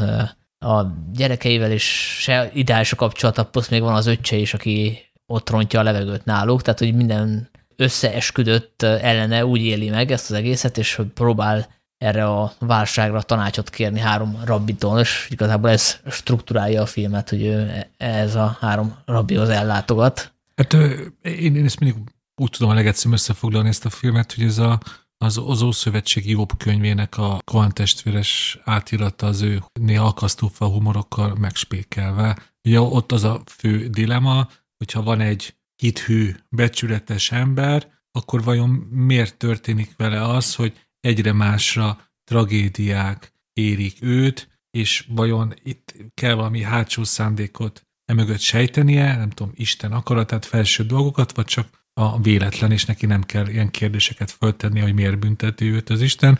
Szerintem ez egy, egy, egy, egy tök egzisztenciális dilemát visz végig ez a film, hogy vajon miért történnek velünk rossz dolgok, ha úgy ért, közben azt érezzük, hogy nem érdemeljük meg ezt, és nyilvánvalóan ez a Cohen testvérek filmje, de senki se várjon erre egy ilyen ö, ö, ö, e, választ, hanem pont arról szól a film, hogy, hogy ahogy mondtad, ez a, ez a, ez a matematika tanárnak meg kell elégedni azzal a tudattal, hogy, hogy ő nem fogja sose megtudni, hogy hogy, hogy miért bünteti őt az Isten, sőt, egyre három, hátrébb is léphetünk, egyáltalán bünteti őt az Isten, ez a mi felsőbb akarat, vagy csak történnek vele a dolgok, és most így jött ki a lépés, hogy, hogy ahogy mondod, megvesztegetés áldozata, a feleséggel akar tőle válni, ilyen szem semmibe veszi, a bátyjának rendességi ügye lesz, és szépen-szépen egymásra rakódnak ezek a tragédiák, és ez ilyen tök jó emberi érzés, hogy, hogy de hát ezek, ezek nem lehet vele. Ha hány minden szaldók történtek velem, annak valami oka kell, hogy legyen. És nekem ez a legszebb ebben a filmben, hogy ezt, ezt az alapvető emberi érzést adja át, hogy, hogy ennek biztos, hogy van oka. Mert hogyha még oka sincsen, akkor tényleg nincs értelme semminek. Magyarul, hogy közömbös az univerzum, ez a fő kérdés. És ami egyébként a Cohen testvérek filmjeiben azért visszatérő kérdés. Tehát, hogy, hogy soha nem lehet eldönteni, hogy amik történnek a, a főhősökkel, azok, azok ilyen nem tudom, isteni próbatételek, vagy, vagy tényleg csak a, a véletlen játékai. Tehát, hogy ez egy olyan motivum, ami az egész életművőkön át, átvonul. Igen, de szerintem itt, itt nagyon belemennek ebbe. Én szerintem az, amit mondtál, Dénes, az igaz, de ez egyfajta értelmezése, mert hogy úgy is lehet nézni ennek a karakternek a dilemmáját, hogy ő, ő gyakorlatilag így, így keresi, keresi Istent a, a világban. Ugye az nagyon hangsúlyos, hogy ő fizikatanár, de de nem is akármilyen, hanem ugye egy ilyen elég magas szintű, és a, a Schrödinger tételével kezdődik a film, ugye, hogy a, hogyha így nézed, akkor halott a macska, ha úgy nézed, akkor nem halott, és uh, egyáltalán a világ megismerhetősége itt a kérdés, uh, és számomra azért nagyon izgalmas ez a film, mert ha akarod, akkor ez tényleg egy ilyen vicc, tehát olyan, mint egy zsidó vicc, hogy elmegy a rabbihoz, és akkor izé. Másrészt itt elég, elég komoly, elég komoly filozófiai dilemmák merülnek fel, és uh, ugye a Koenék szerintem abban a szempontból tényleg ilyen következetesek, hogy, hogy itt se kapunk egy választ, viszont uh, itt nagyon sok dolgot így felvillantanak. Uh, általában ilyen nagyon humoros, uh, nem is tudom, ilyen, ilyen nagyon akasztófa humorral, és ezek igazából működő válaszok. Tehát, hogy az a vicc, hogyha elkezded így elemezgetni, hogy, hogy tényleg itt miket tanácsolnak a, a rabbik, vagy, vagy, a, vagy mik, mik történnek ezzel a a faszival, akkor ezek ilyen közhelyes, meg vicces dolgok, de közben nem teljesen hülyeségek, és szerintem ez, a, ez az izgalmas egyébként a teljes Cohen életműben, és ez a filmük talán a legtömöröbben tartalmaz ezt a kettősséget, hogy amin így röhögsz, meg azt gondolt, hogy ez ilyen hú de, hú de vicces, meg morbid, az valójában igaz is valahol egyfajta szemléletből, és ez a két dolog, ez a nagyon komoly, nagyon súlyos, és ez a nagyon, nagyon ironikus, nagyon, nem is tudom, ilyen, ilyen meglepő, sokkoló, ez, ezek így tök jól kijönnek egymással. Ez, ez nagyon fontos, hogyha most nézzük egymás után a Cohen filmeket, és hogyha most valaki azt kérdezi tőlem, hogy oké, okay, Dénes, de melyik az a film, amiből a legtisztában megkapom azt, hogy, hogy tényleg, hogy, hogy, hogy, hogy hogyan gondolkoznak a Cohenék, mi érdekli őket a világból, akkor egyértelműen ez egy komoly embert mondanám. Mert hogyha valaki mondjuk először megnézi az egy komoly embert, és utána kezdi el nézni az életművet, szerintem akkor minden sokkal tisztábbá válik. Mert ugye azt már ti is mondtátok, hogy az egy komoly ember darabjai, dilemái, filozófiai kérdései részleteiben mindig egy-egy-egy filmében megtalálhatók, és itt vannak a legtisztábban megfogalmazva. És arra, hogy, hogy most van-e válasz, vagy nincs, ahogy minden Cohen film, ez is szerkezetileg nagyon ügyesen és frappánsan van felépítve, Például a film egy azzal a felirattal kezdődik, hogy angolul van, most próbálom értetően lefordítani, hogy fogadj mindent egyszerűséggel, ami történik veled. És ebben a mondatban az a szép, hogy a nézed után tovább a filmet, akkor valójában a Cohen testvérek már rögtön a film legelején, még el se kezdődik, és már rögtön adnak egy, egy, egy teljesen hát érvényes választ a felvetett problémákkal, hogy ez a sok szörnyűséget hogyan fogadja az ember, amit ugye ott a, a matek tanár hogyan fogadja a szörnyűséget, így, egyszerűség, ne gondolja túl őket, e- egyszerűséggel fogadja el és lépjen tovább. Ez tök érdekes, hogy, hogy, hogy, hogy a film legelején egy sokkal egyértelmű választ adnak, mint mondjuk a film legvégén, ami hát egy elég, a, talán az egyik legszokatlanabb Cohen film befejezés, a, a legváratlanabb között van, és ezért is most én több egyszerre megnézve már nagyon szeretem.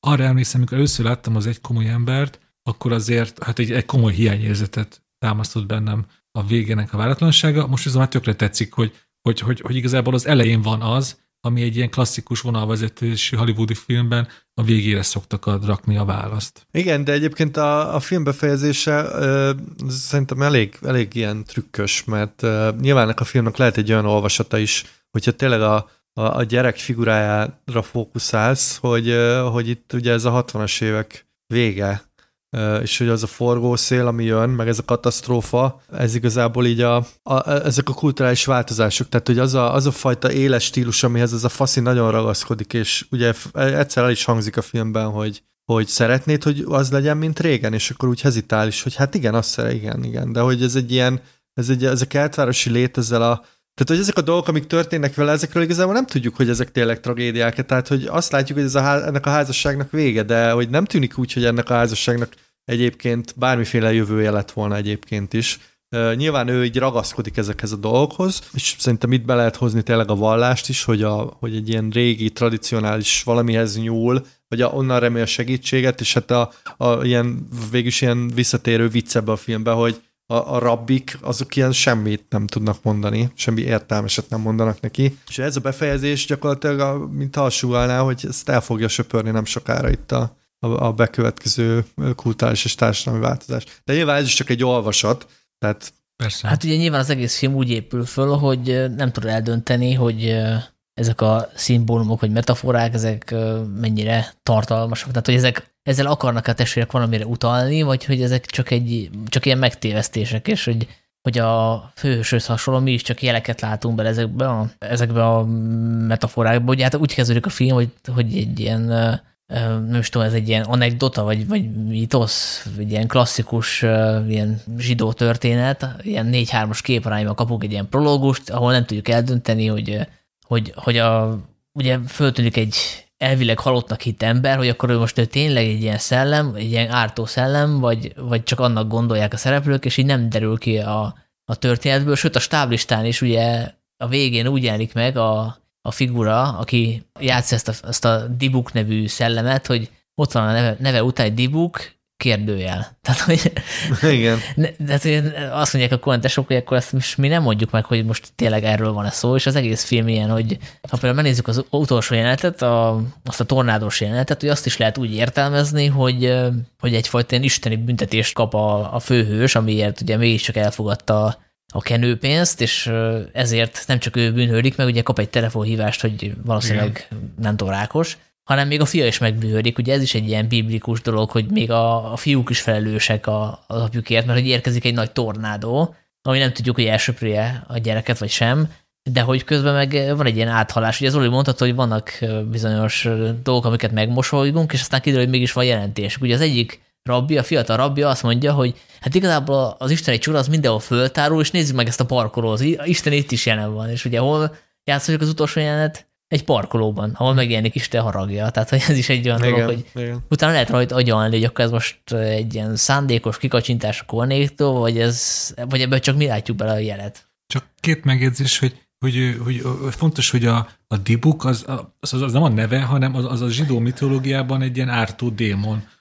Az nagyon, nagyon sokféle dibuk létezik ezekben a, hát is vagyok otthon ezekben, de gondolom ezekben a zsidó tanmesékben, anekdotákban. A másik, hogy most nem tudom, hajatszóra láttam ezt a filmet, én most például egy ilyen tök optimistán értelmeztem azt a tornádót, mert egyrészt tetszett az, hogy a film azt mondja, hogy van egy ilyen megengedő hozzáállása, hogy, hogy igazából, hogyha az élet nagy kérdéseire választ keresünk, akkor ugyanolyan érvényes lehet egy, egy Jefferson Airplane popszám, mint mondjuk a, a Tórából egy idézet. És nekem a vége az, azért optimista, mert a gyerek visszakapta a Jefferson Airplane-t, ismét ott van a fülében az, amiből ő azt hiszi, hogy megkapja a válaszokat az élet nagy kérdésére, szóval ő felfegyverkezve néz szembe a jövő veszélyeivel, a tornádóval, mert neki majd a Jefferson Airplane segít, és nekem most a film most kb. ilyesmit mondott, hogy, hogy mindenkinek meg kell találnia azt, amiből ő, ő fel tud fegyverkezni ezekre az életben jövő kihívásokra, és ez, ez már kicsit olyan ilyen hippi felfogás, hogy igazából bármi jó, a, ami a te személyiséghez élik, de én most kicsit azt éreztem ki, hogy ő most nem akar dönteni, hogy most a, a Tóra a bölcsebb, vagy a Jefferson Airplane, de hogy keressünk magunkat, magunknak ilyet, amiben tudunk kapaszkodni. Szerintem ennél azért nihilistábbak, mert hogy uh, itt ugye Persze, vannak... ez most, a, és ebben nagyon fontos, hogy ez most épp a negyedik, korábban sokkal pessimistában értelmeztem ennek a filmet. Nem, szerintem az a, igen, tehát az, az, szerintem az a nagyon jobb a filmben, hogy a, igen, nyit, nagyon nyitva van hagyva, és emiatt mm, attól függően, hogy milyen hangulatban, milyen élethelyzetben, mikor nézed, szerintem tök más dolgok tárulnak fel. Én nekem most az, az ütött szöget a fejembe most, hogy most újra néztem, hogy vannak ezek a mellékkarakterek, akik ugye egyrészt a bátyja, aki elvileg ilyen nagyon szerencsétlen figura, és ugye rajzolgat valamit a könyvbe, ami elvileg a, a valószínűségi térképe az univerzumok, és azt így elhintik, hogy egyébként ez lehet, hogy működik, amit ott csinál. A másik figura ez a száj, aki elvileg ugye azt tudjuk, hogy ilyen vallásos, és ilyen nagyon, nagyon simulékony modora van, és nagyon úgy érzi, hogy ő megtalálta a helyét a világban, őt viszont elintézik egy autóbalesettel. Tehát, hogy ezek ilyen, ezek ilyen nagyon nagyon izgalmas ilyen mellékvágányok, hogy, kivel. És a száj egyébként a, a komoly ember, tehát hogy ő rá, Igen, és ő az egy komoly ő rá referálnak úgy, mint a komoly ember, és hogy igazából a főhősünk is hasonló akar lenni, csak hát ő nem tud az lenni, és szerintem az még fontos, hogy ugye ez 60-as években játszódik az a film, és a, a főhősünk azért a régi világot reprezentálja, szemben ugye az ellenkultúrával, meg a hippi korszakkal, ami következik, és hogy ő azért picit benne van a, a múltban, meg a hagyományokban, tehát hogy egy ilyen konzervatív ember, és hogy ezért is próbál szerintem a, a vallásban magyarázatot találni, de ez, ez egy inkább ilyen automatizmus, mert hogy ő a tudomány embere, tehát hogy ő nekem nem, nem úgy tűnik, mint aki egy ilyen mélyen és meggyőződésesen lenne vallásos, hanem van egyfajta kódrendszer, ami szerint az ősei élték az életüket évszázadokon vagy évezredeken keresztül, és hogy ebbe próbál választ találni, de a konék, mint hogyha ilyen egyenlőséget vonnának a, a vallásnak a kódjai közé, tehát a, a, a Szent Héber szövegek közé, ami megjelenik egyébként egy ilyen fogorvosi anekdotában is, a közé, amit a, ő a tanít az iskolában, tehát az a Uncertainty Principle, nem is tudom, annak mi a neve, ugye az a Schrödinger tétel, ugye látjuk, hogy gyakorlatilag ilyen szürreális módon összefirkálja a, a táblát, tehát gyakorlatilag ilyen nem tudom, 5 méteres tábla, és hát van szórakozott professzor. Igen, tehát az is egyfajta kód, és van a testvére, aki látszólag ilyen értelmetlen krix kraxokat tesz a füzetébe, és az is egyfajta kód, és ugye a Koenig elhintik, hogy igazából a háromból bármelyik működhet, és lehet, hogy egyik sem működik, de hogy mindegyikről azt gondolják, hogy az önmagán túlmutat egy picit, és szerintem ez tök izgalmas, hogy ezt a háromfajta kódrendszert egymás mellé teszik, és hogy mindegyiket megkérdőjelezik, meg mindegyiknek elhintik, hogy esetleg van valami valóságtartalma, és esetleg leírhatja valahogy a mi életünket. Jó, hát a, jó, azért az én értelmezésemben a, a bátynak a klikszkrasszai az, az egyértelműen nonsens. Szóval hát pénzt nyer vele. Az is simán lehet véletlen. Az, az... Igen, ez a, ez a poén, hogy nem tudjuk, hogy lehet, hogy az is véletlen.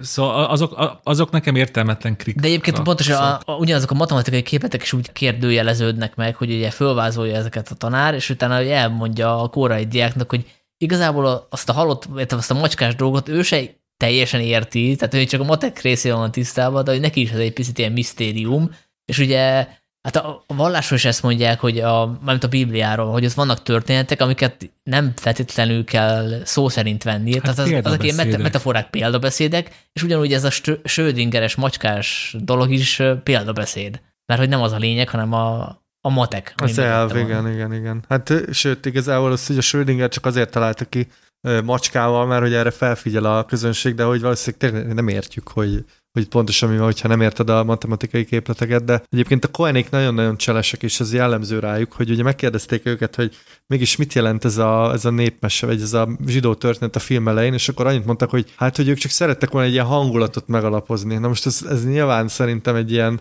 egy ilyen nagyon nem is tudom, morbid válasz erre, mert hogy itt... Egy klasszikus Cohen válasz. Igen, egyébként. szerintem ez a történet, ez, ez nagyjából összefoglalja a filmet, hogy hogyha akarod, akarod ez, ha akarod az, nem igazán tudjuk, és hogy egyáltalán van, van, itt, van itt bármiféle válasz erre a kérdésre? Hát, hogy, hát, hogy, hát, hogy valamit mond nekem ez a film, és konkrétan az az, az, az a dipukkos tammese, hogy, hogy nincs más választásságunk, mint hogy, hogy kellő méltósággal és bölcsességgel és és alázattal kezelni azt, hogy az, az élet alapvető bizonytalanságait. Ugye nekem én azt írtam fel, ez a mondat nagyon tetszett, hogy vajon miért ültet el bennünk kérdéseket Isten, ha nem kaphatunk rá választ. Ez nekem nagyon tetszik ez az emberi gondolkodás, hogy ilyen, ilyen feddőleg visszaszól a felső hatalomra, hogy, hogy miért vannak kérdések, hogyha nincs rá válasz. Nekem nagyon tetszik ez az emberi természetnek, ez az alapvető kíváncsisága, és sajnos ez a kíváncsiság jön, hogy előbb-utóbb ő, ennek határt kell szabni, és azt kell tudni mondani, hogy, hogy erre nincs válasz, különben beleőrülünk. Most négy, a négyszeri ő végnézés, ez lehet, hogy egy ilyen, ilyen önfeladás, de most nekem például ez, ez, ez, ez, ez üzenet, ez nagyon hajott, hogy így, hogy így el kell fogadni. Az, az, az ember határait. Hogy Én meg pont, pont így most, most újra nézve, nekem meg pont azt üzeni ez a film, hogyha úgy nézitek, hogy ez egy ilyen midlife crisis film, és a, tényleg ez a főszereplő faszi igazából nem tragédiák érik, csak rájön arra, hogy az addig felépített élete az, az, az nagyon ingatag lábakon áll, és szerintem az a film inkább azt üzenné ebből a szempontból, hogy, hogy, hogy így legyél jelen a saját életedben, és így kérdőjelez meg a dolgokat, és, hmm. és értsd meg, hogy mi a fontos, meg mi nem, ne csak így lébecoljál, és ezért nem tudom így. Igen. Igen. Hát ugye ezt meg is erősíti az élet, amikor fölhívja a, egy ilyen ügynök a lemeztársaságtól, és ugye elvileg ő vásárolt ilyen lemezeket, amit valószínűleg a fia vásárolt meg, és ugye az úgy aktiválódik az a, az, az akció, hogyha nem tudom, nem jelzett, kiküldik, kiküldik neked a lemezt, és nem jelzett, hogy te nem kéred, akkor, akkor kapod újra, kapod a további lemezeket is, és akkor mondja a, a Larry a telefonba, hogy de hát én nem csináltam semmit, tehát hogy én nem jeleztem, hogy nekem kell, és ugye pont ezzel követi el a, a szerződéskötést, hogy nem csinál semmit. És ugye neki ez a védekezés, hogy ő nem csinált semmit, és mégis sújtja az isteni átok, vagy nem tudom micsoda, pedig ő nem csinált semmit, és ez egy tanulság, hogy igazából nem tudsz elmenekülni, tehát hogy a passzivitásban nem lehet elmenni, tehát nem tudod kivonni magad az életből, ja, ja, mert így is meg fog találni a, meg fog találni a sors, meg a, a, a tragédia, tehát hogy ezt a felelősséget vállalni kell, és ez nincs az a lehetőség, hogy te, te a passzivitást választod, tehát hogy igazából van egy ilyen tanulság is, hogy hogy, hogy nem tudod kiszámítani a, a tetteidnek, vagy a, vagy a nem cselekvéseidnek a következményeit, és mégis felelős vagy ezekért. Tehát, hogy hiába mondod azt, hogy, hogy én ezt nem tettem meg, akkor is neked vállalnod kell ezeket a felelősséget, és el kell fogadni, hogy akkor is bűnhöz, hogyha adott esetben akkor is bűnhöz, hogyha ha nem vagy bűnös, vagy úgy érzed, hogy nem vagy bűnös, és nem tettél semmi rosszat. Nekem azért az egy komoly ember kapcsán, amellett, hogy nagyra tartom ezt a, a filmet, azért néha egy ilyen kis ördög azért, azért belefészkelődik az agyamba, hogy hogy valójában jó lehet úgy egy film, hogyha, hogyha ennyire homályba hagy mindent, és ennyi, ennyi mindent, annyira mindent a nézőre ő bíz, hogy ahogy most a beszélgetésünkből is kiderült, hogy egymással teljesen ellentétes értelmezéseket is rá lehet aggatni, mert akkor, akkor igazából valójában miért csinálták a Koinék ezt a filmet, hogyha, hogyha valójában ez a film, ez egy üres lap, amiben annyi mindent bele tudunk olvasni, hogy már maga a film nem is lényeges, hanem inkább csak mi vagyunk, a, a mi gondolataink, hogy, hogy mit látunk bele, mert annyira nyitva hagy minden ajtót. Hát azért... Annyira sok értelmű.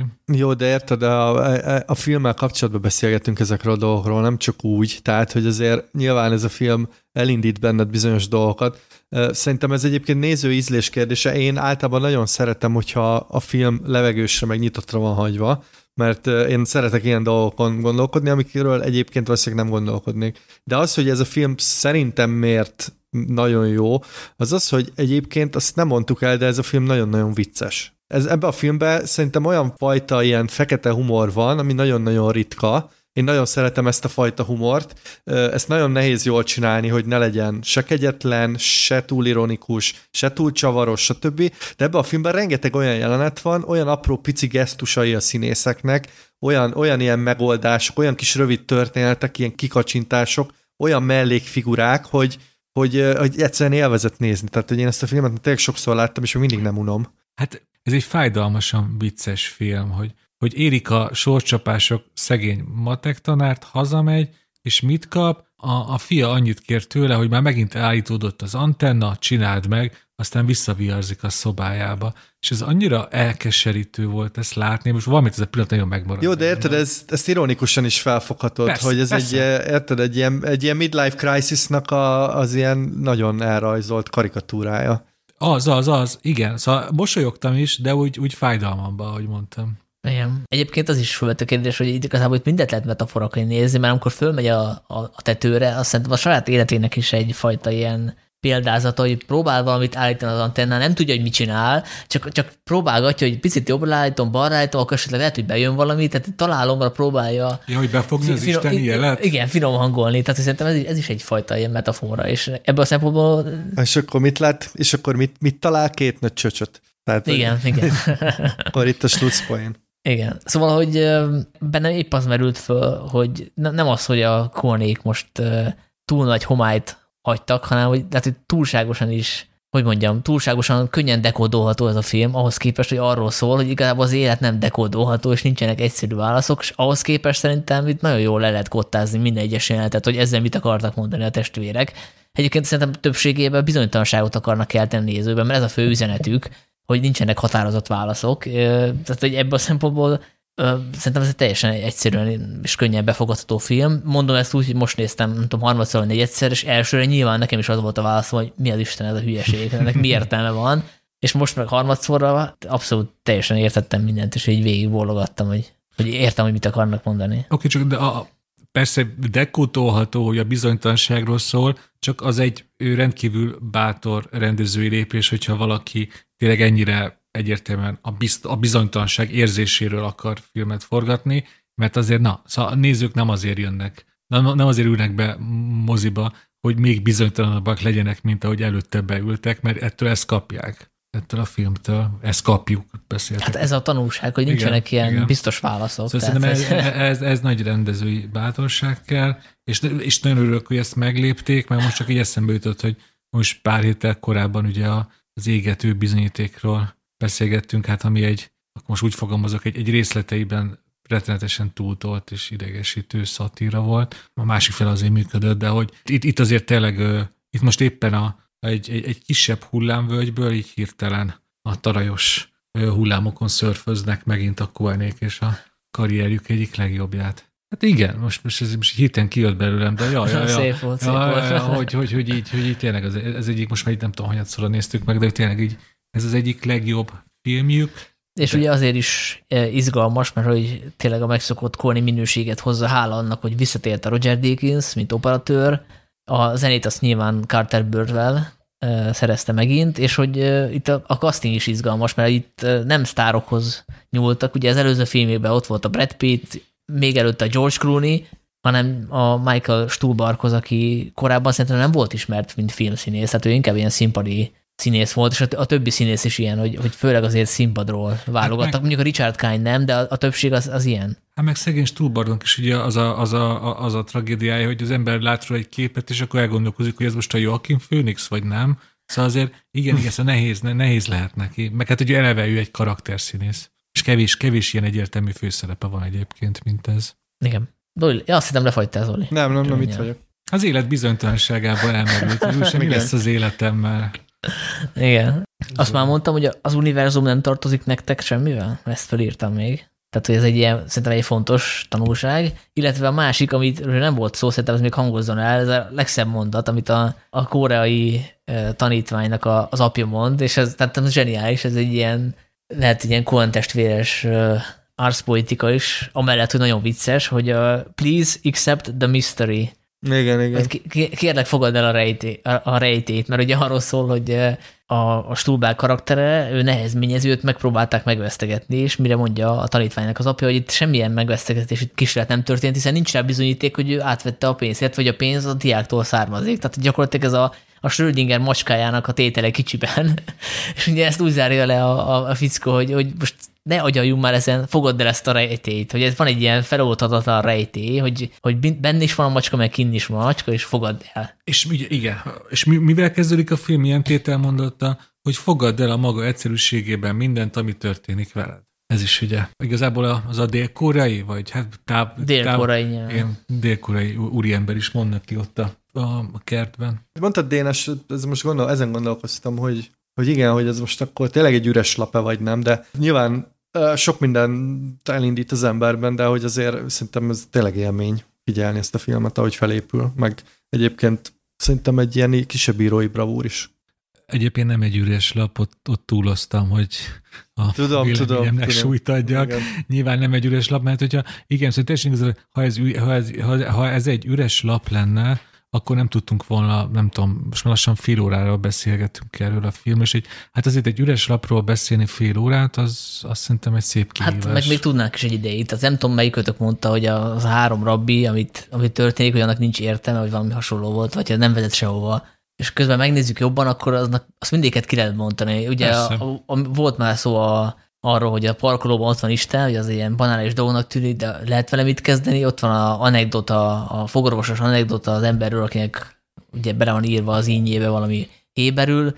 Ugye ott is el lehet gondolkodni arról, hogy akkor ezek most a kódok mit jelentenek, jelentenek-e valamit, és ugye a végén, amikor a, a Marsak, azt hiszem, az a neve, a főrabbi, a Jefferson Elprayt mondja vissza, hogy akkor az meg azt jelenti, hogy egy popszám is lehet ugyanolyan kód, mint mondjuk a, a szent szövegnek a, a kinyilatkoztatása. Tehát ez mind, mindegyiket lehet ragozni igazából. Ez Igen, és szép egyébként, bocsánat, ennyiben vissza is utal a film önmagára, hogy a film is úgy működik, mint ezek a szent szövegek, hogy, hogy így feltár neked valamit, és akkor ö, azt most te kezdjél vele valamit értelmezni, ahogy akarod. Igen, és ahogy, igen. ahogy látjuk, működik is a dolog, mert másodjára beszélünk már róla, és tényleg szerintem, hogyha most így jelenetről jelenetre végigmennénk a filmen, vagy esetleg együtt megnéznénk, akkor tényleg órákat tudnánk róla valószínűleg beszélni. Hát, ja, ja, szóval igen, a, a, a, egy komoly emberről addig lehet beszélni, amíg az ember tényleg bele nem őrül, és ugye a film tanácsolja, legalábbis egyes, és az én értelmezésem szerint előbb-utóbb ennek a filozofálgatásnak gátat kell szabni, és csak élni kell az életet, mert különben belezakkanunk, és akkor az egy komoly ember is ilyen, hogy,